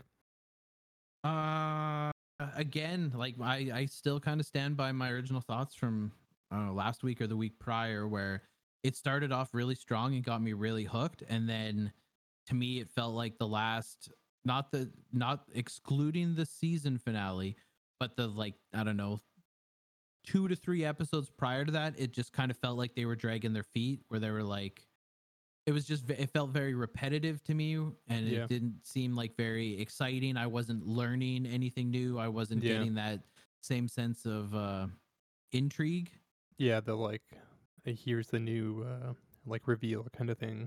Yeah, so like it, it started like it captivated me. I was into it. I was like, Yeah. holy shit, this is wild. Like Yeah. just completely enveloped and fascinated by the whole story. And then, you know, midway through, it's just like, okay, I feel like you guys pretty much put all the good stuff in the first half of the Yeah. season. And now you're just struggling to fill an hour long episode with just like random shit and you're repeating yourself. But then that being said, the season finale, right into it, it was, you know, super awesome to see how Yep. it all ended. I was a little bit miffed that, you know, like his arrest and like the pictures and videos of him in Mexico and stuff was really just like the last like 15 or 20 minutes of the episode. I felt like they should have started off Yeah. kind of with that so you could cover more in depth about all of you know his arrest and what was going on with that i also thought it was mighty suspect that like they strictly focused on Raniere's arrest and they didn't really mention the fact that like um ali mack was pretty Yeah. much being hit with the same shit and was also arrested Yeah, and I think that why they did that is I think because that's what that second season is going to focus a lot on. So I like I think they kind of held back a little bit because they're doing that second season.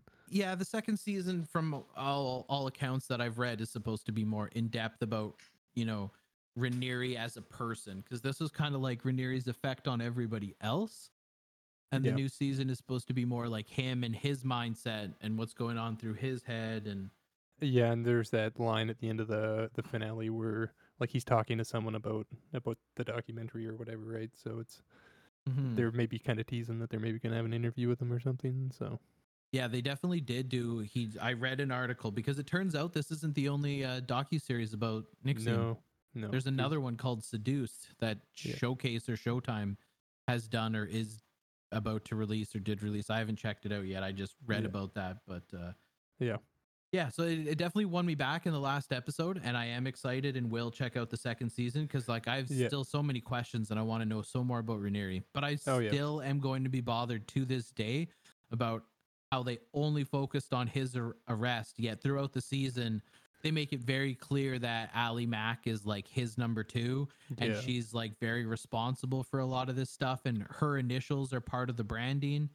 But then they yeah. only talk about Raniere being arrested, and there's not even a mention that Ali Mack was picked up too. Well, they had to a part where like they showed her coming out, you know, of the courtroom or something like that. Like they didn't completely ignore it, but they they kind of glossed over it. They gave the briefest mention of her arrest and showed like her walking out of something, and then they were right back to him. So, yeah, No, but to to be fair, if you watch it, they don't actually mention her being arrested because she was arrested at the same time he was in Mexico. Like not at the exact same time, but like they arrested him and then she got arrested like pretty much like very in a very short time frame after Raniere's arrest and all that stuff. But like in that Right. episode, they show like a clip of Ali Mack coming out of the courthouse, and it's like a news reporter's commentary, like Ali Mack was there to be arraigned or something like that. But they never actually say like Ali Mack Oh, was yeah. arrested while in Mexico. Yeah. Ali Mack is also being charged with sex trafficking and this Oh, and yeah. that and this and it's like Yeah, I think. I, I like I understand what you're saying with glossed over, but I feel like glossed over is like a huge understatement, especially how they definitely build this whole thing around Raniere, but they also like pseudo build a lot of this up around Ali Mack. Like she's a real focus in the the whole DOS organization. oh yeah, and then it yeah. just seems like, oh yeah, we got Raniere. Like who cares about Ali Mack? Raniere was the one we wanted. Yeah, yeah, that is true. Like they definitely kind of built her up and then didn't really show a whole lot like they did him. So yeah, Yeah. I could see that. But yeah, like I agree that like I think that last episode brought me back up a little bit. Um and like like you said, like I'm I'm curious about that second season. I'll definitely watch it, but but yeah, that last half of the season, like I just feel like it didn't have those what what a documentary series needs where it's like here's the reveal this episode right Mm. like here's here's the thing that you want to come back because you you're gonna get that other tidbit right Yeah. So- but like all in all like i still think it's a good good enough documentary. It's just if it would have had a stronger latter half i like i would have been way more hot on it um because it's like you like that first half of the documentary series is like oh this is like probably one of my favorites of the year. And then like it got to that last half and i was like okay this just kind of went down to like eh, it's a it's a good documentary. So. Yeah, so I'm I'm definitely curious to see how the uh, second season pans yeah out. me too Because I definitely I've I've there's a lot more that I think could be I like I think you can do a whole season just on like Raniere himself, not the Yeah. cult and you know how it's affected people's lives, but like his mentality. How did he grow up? Why is he this way? Why is he so you know smug and you know feels like he's the smartest guy in the room kind of thing, right? Like get, yeah into, if- get into the psychology a little bit. yeah like who, how the fuck does this guy think that he can make his own math Yeah. like get out of that right you know um yeah yeah i think there's some potential there so i think depending on where they go with that th- th- that second season could be real good but mm-hmm. So, the vow it's decent Yeah, it's good. Definitely definitely worth a watch. yeah yeah definitely worth a watch it's just yeah like we're not shitting on it it's just we had some problems but overall Yeah. pretty good and so yeah that's all i got on the vow Yeah, that's that's pretty much all, yeah all I have to say too. Yeah. So I got I got back into watching Whose Line Is It Anyway? With Yeah. uh Aisha Tyler hosting, or are you Yeah. talking like you went and rewatched like old school Drew Carey? I was gonna start with old school Drew Carey and then I couldn't find it. Um, but I got the Aisha Tyler stuff, so I just started watching that as like kind of some after work comfort comfort food, and like watching an episode on my lunch break because they're like twenty minutes. Mm-hmm. And I just forgot how fucking amazing that show is. Like it's just Yeah, it really is. Like it's it's phenomenal. Even yeah, like I, I the I, the older stuff with Drew Carey, like that's the old school OG Oh, yeah. kind of thing, right? oh But, yeah, like for sure. that not to take away from Aisha Tyler stepping in as a host at all. Like, I mean, that Yeah. show is made funny because like Colin Mochrie, Ryan Stiles, Wayne Yeah. Brady, like those guys are so goddamn good They're at so improv. they're so fucking hilarious and like I I've always been a fan of the show and like uh, like I'll always love the Drew Carey stuff, but like Aisha Tyler is a perfect example of a new host coming in, but the core of that show not changing, you know. And uh, like I just forgot like rewatching it is is kind of like comfort food after work. Like I would watch three or four episodes and like by fail like pretty much every night my like jaw was hurting from laughing because it's just like so good. It's so good Yeah, so so good. like the improv game they have is ridiculously good. Like it's that's such a skill to be able to do what they do. Like just off the cuff. It's it's amazing. Mm-hmm. So so yeah, there's not not much more I want to say other than I forgot how amazing that show is and yeah, it's super good. Yeah, big big fan. I especially love it when they like do an improv bit and like it pulls a bunch of other people out of it because like they have to laugh because it's just like so ridiculous. and I forgot how dark they can get on a fucking CW show with some of their jokes, where it's just like, oh wow, uh, that they just did that, and it's like some of the times it's just like wow, and it's hilarious, but it's just like, oh man, that's good and really dark, Yeah. but th- that's what came out. So, yeah, yeah, that show's good. It ma- it made me happy. So I figured I would bring it up. And then I see American Horror Story. How far are you now? Uh, so I only watched like three episodes of that carnival season, and I don't know that that carnival season's for me.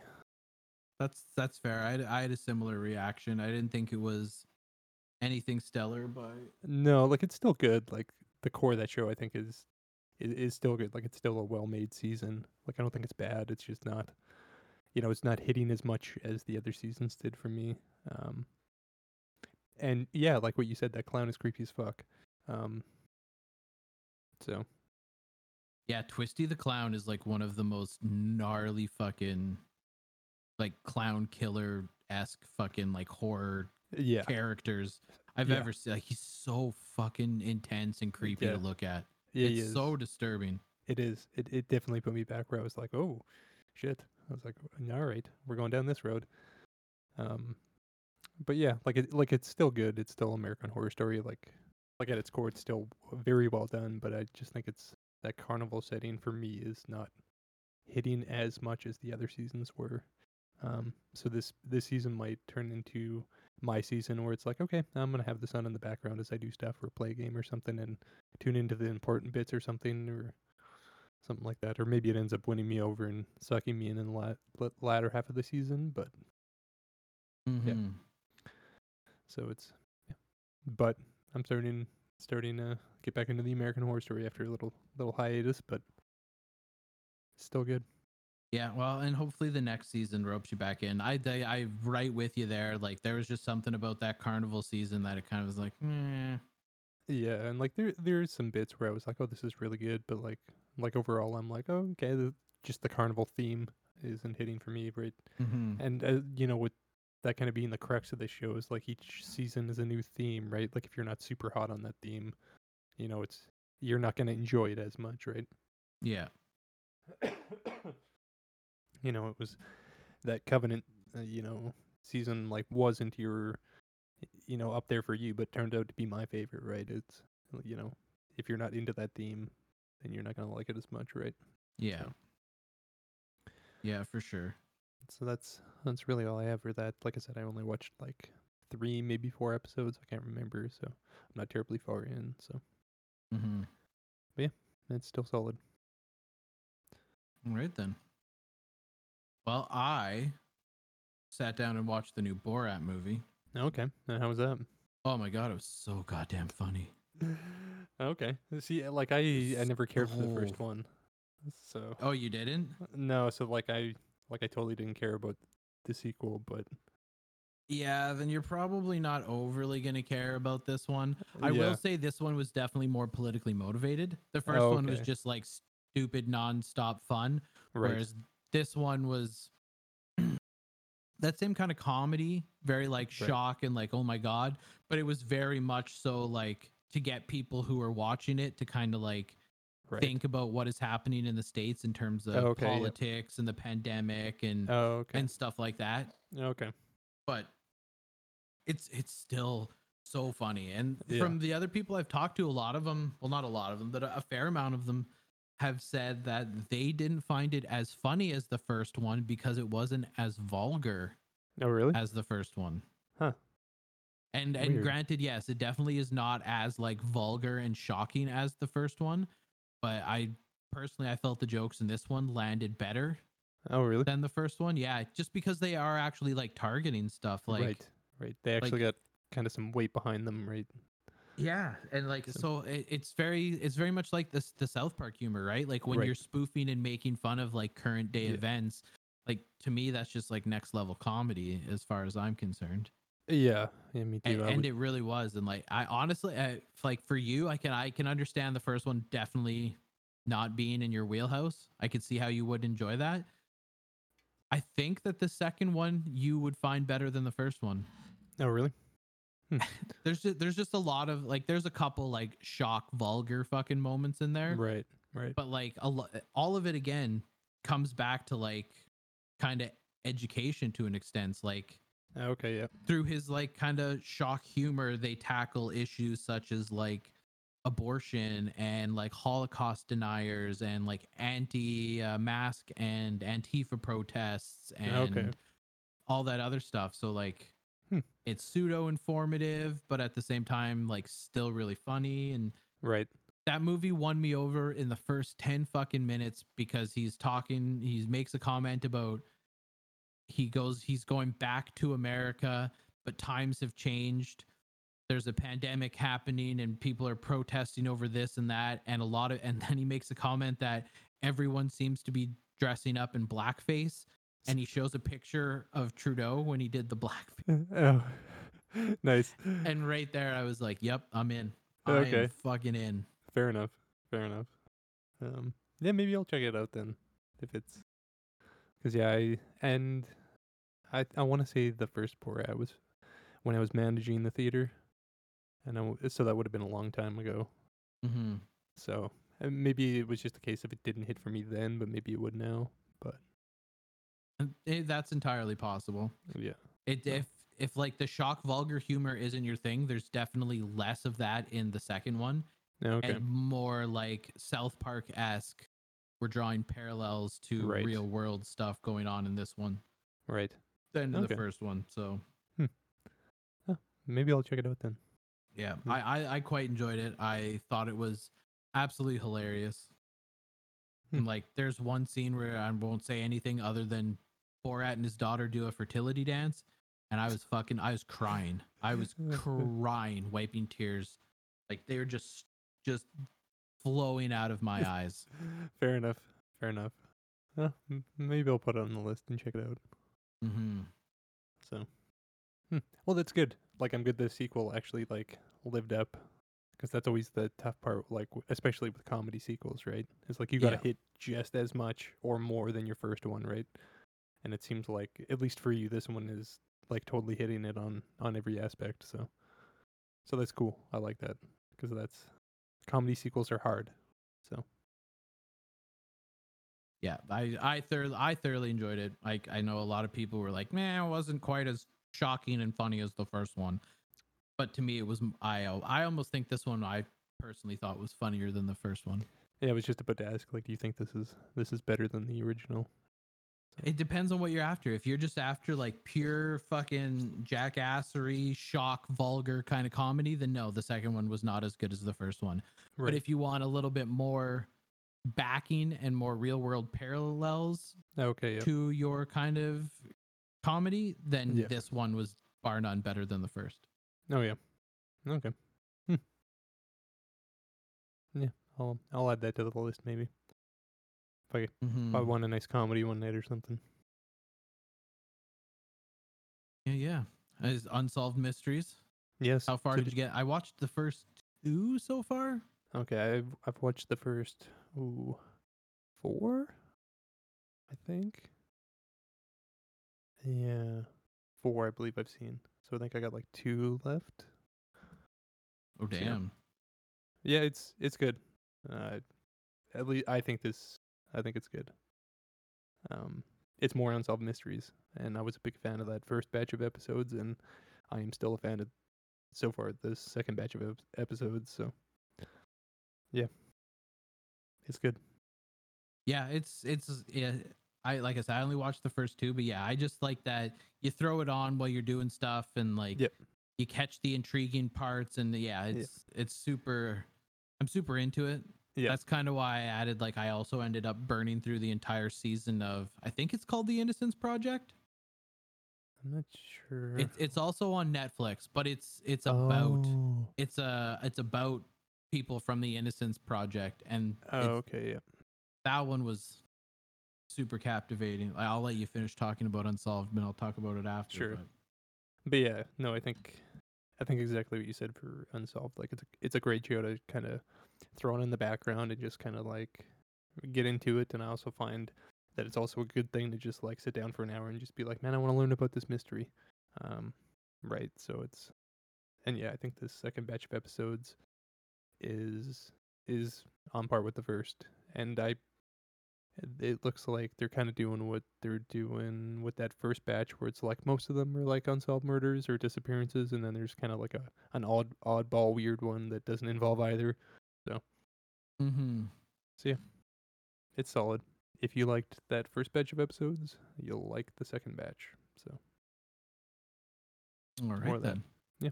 Yeah, like I said, I got a couple down and I've I'm into it so far. Yeah. No, I I hope they continue like just dropping, you know, five or six every couple of months. Like that would be a great thing for Netflix. I think if they were to, to Yeah.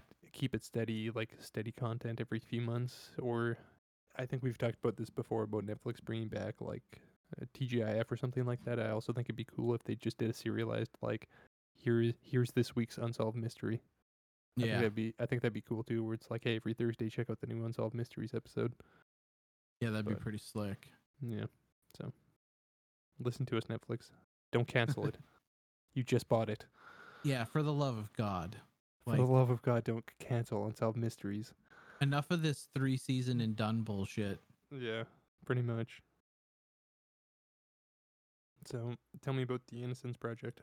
Okay, so it's actually called the Innocence Files on Okay. Netflix. I just double checked. So it's called the Innocent Innocence Files, Okay. but it is about for those Ye- who haven't heard, it's about the Innocence Project, which is a group of like lawyers that do um was that what's that fucking word?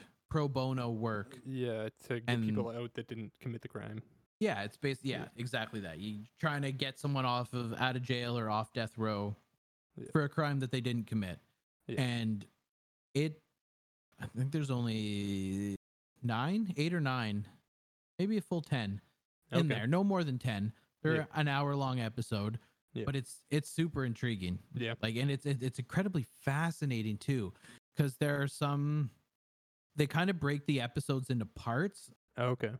and like the parts uh in some cases span multiple episodes Okay. so like i think part 2 uh talks about um forensic sciences and they and that part 2 spans like two episodes maybe even 3 where they Okay. specifically go over um flawed forensic evidence that gets submitted to courts oh right. and gets people convicted but it's like super flawed. Like they Right.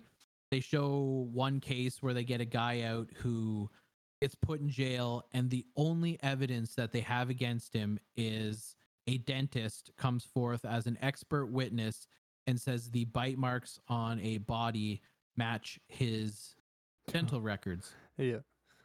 and like that's the only evidence. He's like Oh, well no i was here. Like i have an alibi. Like that wasn't me. But it's like well look here's a mold of your teeth and if i roll this the teeth in a certain direction it matches these weird bite marks that we found on the leg of this this girl Right. and that that right there Yeah. other than that circumstantial evidence which isn't even circumstantial it's like Yeah. they so he ends up going to jail and so Yeah. like there's a couple episodes about multiple cases where it's like really bad forensics Okay. lands people in jail because it's not a legit science and Yeah. it's not it's not foolproof right Yeah, and I've seen like documentaries that like where it's been where it's like oh they're redoing the case and they toss stuff out because of that, right?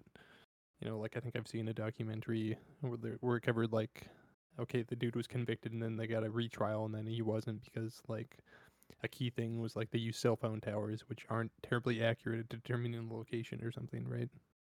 You know. yeah So yeah. And then so like that's one of the parts and then in like another part they go over like um i don't know what the technical title they called it was in the series for it but it was more or less about um like corruption like Oh, when okay, a yeah. when a police officer needs to close a case and blame someone they'll just kind of like hone in on someone that they think is probably the most likely suspect and will do everything in their case and build the case around Oh, said okay, suspect instead of the Yeah. other way around. So like Yeah. they talk about another guy that they ended up getting out of jail and he was arrested for robbing a store and a cop responded to the robbery and the cop was shot Oh, okay. and killed. and that was in Philadelphia. So he goes to jail for like robbery and for manslaughter of this this cop, murder one or whatever they call it, capital murder. And uh like he was at home sleeping on his girlfriend's couch at the time and like actually called his girlfriend like in the morning, but they couldn't find the phone logs to prove this. And then it turns Really? out like 20 years down the road, they're trying to like reinvestigate this case. They contact the tele the telecoms company and they're like, we don't have records dating back that far. Well, some some wife or whatever's like cleaning out her garage finds a box that's marked case files, and in there is the phone logs Oh jeez. that at the time that they were tr- like had this guy on trial and were Yeah. convicting him, they said that they couldn't get copies of the phone logs to prove that he made that call, but they mm. actually did. Like they had a Yeah. copy of the phone logs and they withheld it from the defense and they withheld it from like court in general because they knew if anyone saw that that that would prove this guy's innocence All right. but they needed they needed a guy to go down for the murder of this cop so they Right. fucking just took the phone logs and hid them oh shit. yeah like just Mhm. like really really fucking messed up shit like that there was Yeah. another one where a poor guy goes to jail because he was allegedly like on a raping spree like he was raping women at knife point and they did like rape kits and stuff like that and they convicted this guy strictly based on a sketch that the woman gave to the police. Like they sat her down and did like the the sketch artist like what did he look like? Well the sketch that this woman gave the guy is incredibly inaccurate because the entire time he was committing this crime he had like nylon over his face. She was blindfolded and tied up and was facing away from him. So like she didn't legitimately get a look at the guy but she kind of was like well based on like what i did see little glimpses and the way he sounded this is what he looks up looks like. So they Right. fucking arrest a guy strictly based on the fucking artist's rendering and put him on death row. And he's Oh, in jail for like 15 years Oh all the while they had like a rape kit done on her with like sperm and DNA from the scene of the crime. They had cigarette butts with DNA, and none of that stuff was admitted into court as Oh, really? evidence going, hey, look, this guy you put in jail, his DNA is not on the cigarette butts from the rapist. His DNA is not inside the girl from the rape test we did. Like, none of it. But he still did 10 or 15 years on death row before they were able to get him out. Like, it's just, it's, it's fascinating. Like yeah. it's wild to see just how, How- terrible the justice system really is. yeah, just how like fucked up it can really get. Yeah, Yeah. it's it's fucking wild, man. Yeah. No, I'm super into that. I, I didn't even see that on Netflix. Um, mind you, I, d- I don't go on Netflix a whole lot to be honest lately. But But that's fair. but now that I know that, I'm gonna I'm gonna check out that show. So Yeah, it's it's wild, man. Like you just you hear some of the stories how they ended up in jail and then you're like, "Wait, what?" like this is this is all it took for them to convince a jury that this guy was Yeah. guilty? yep. It's wild. It's just fucking wild. Yeah, it's crazy. So you know, I'm totally gonna check that out now that you brought that up because I I didn't know that was a thing, and I'm probably gonna binge that. So Yeah, it was definitely definitely good, worth a watch. It's just incredibly interesting. Yeah, no, that seems that seems right up my wheelhouse. So hmm no, that's cool. Yeah. Other than that, that's really all I managed to choke down this week. I still have to catch up on Big Brother, I was gonna Archer, ask about Supernatural. Isn't Big Brother like coming to an end soon? Yeah, this week, Oh, so shit. Wednesday's finale night. Oh shit. So we're gonna get some Big Brother talk next week. Oh yeah, we will. Yeah. Fair enough. Because yeah, I was gonna ask. I was like, I keep talking about Dancing with the Stars, and you haven't talked about your shitty reality TV show yet in a while. Because it's not shitty. Hey, fair enough. Although granted, fucking it bothers me to an extent how they call this like an all-star season and it's like really like you you had 21 seasons or 22 seasons you could have pulled from previous fucking players and like this is who you brought. Yeah well some of them for sure like the Oh, yeah. majority of the players in that show either have one came in second or came in third Yeah. right? So like yeah, I would absolutely count those people as all-stars. If you're in the top 2 or 3, I would I would consider you an all-star.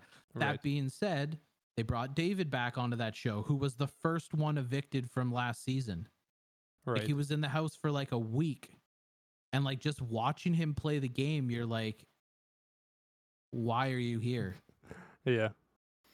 Like he is in no way, shape, or form an all star and has openly admitted on the show that he doesn't watch Big Brother and hasn't watched any of the previous seasons and is just Yeah. a fucking terrible player. That's So it's like, why the fuck is this guy on here? That's awful. And then they have they brought a few other people on there and like I don't know what they were thinking. Like maybe they were thinking like, oh, we have a very white cast, so we need to bring back some other players. But like they brought back Bailey and like nothing against Bailey, but she was from two seasons ago. She was not an all star. Like I think she Yeah. finished, you know, eighth. Like she was in the jury, but she wasn't she wasn't top three. Hmm. Right. So like some of their picks, I'm just like, why? Why? Like if you're gonna call this an all-star season, then bring all-stars. in all stars. Yeah. Because tons of other players that I've seen like out on Twitter that are like, hey, like, yeah, I won my season. I never got contacted to see if I wanted to return. Not really. Yeah, but then they bring on these other people. Like, I don't know. I'm obviously it was like, oh, well, we think this would be an interesting house and a good mesh of different characters and personalities, Right. but no. Hmm. No. Weird. which is a shame. Like I'm I'm terrified because like it has not been a phenomenal season and to have an all-star season, I don't I haven't been checking in to see how it's been doing, you know, ratings wise, right. but I can't imagine it's doing stupendous because like anyone who's a fan of Big Brother, like a real fan is going to watch it through to the end anyway. But yeah. if you're one of those like, oh, Big Brother's entertaining, but only if it, you know, if I get invested in the characters, there's no way those people were like invested in the people. Well, that's exactly what happened, you know, with me. Like, I, I was a casual Big Brother fan, but it was like kind of the thing where it's like, if the game playing, like, I get really into the people, then I'll stick with it. And I got like six or seven episodes in, and it was just like, eh. Yeah, Yeah, and that's so that's it's- fair. It's like Yeah.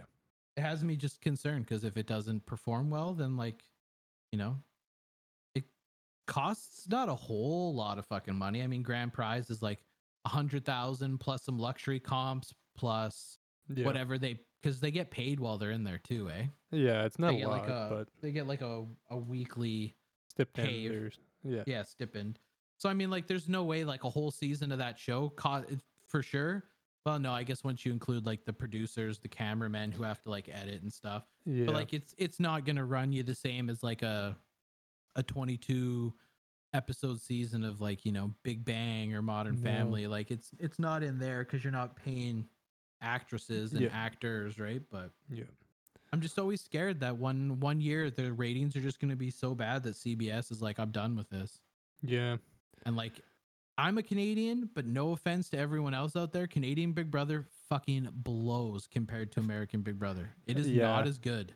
Yeah, I, tr- I tried it one year and was just like, what the fuck is this? And just like immediately like shut it off. I think it was after I watched a really good season of the US side and I was like, oh, I'm going to check out this Canada one because I'm like super hot on Big Brother. And I turned it on and I was like, what the fuck is this? I try every year. Every year I try to watch Big Brother Canada and I never make it past like week Right. four. Right. Every year. And, and this year was like the worst year ever because prior to them canceling the show entirely because of COVID, there was like literally in the span of like four weeks, only one person was like legitimately evicted. And they That's right. had they had two people that were just straight up kicked off the show Right.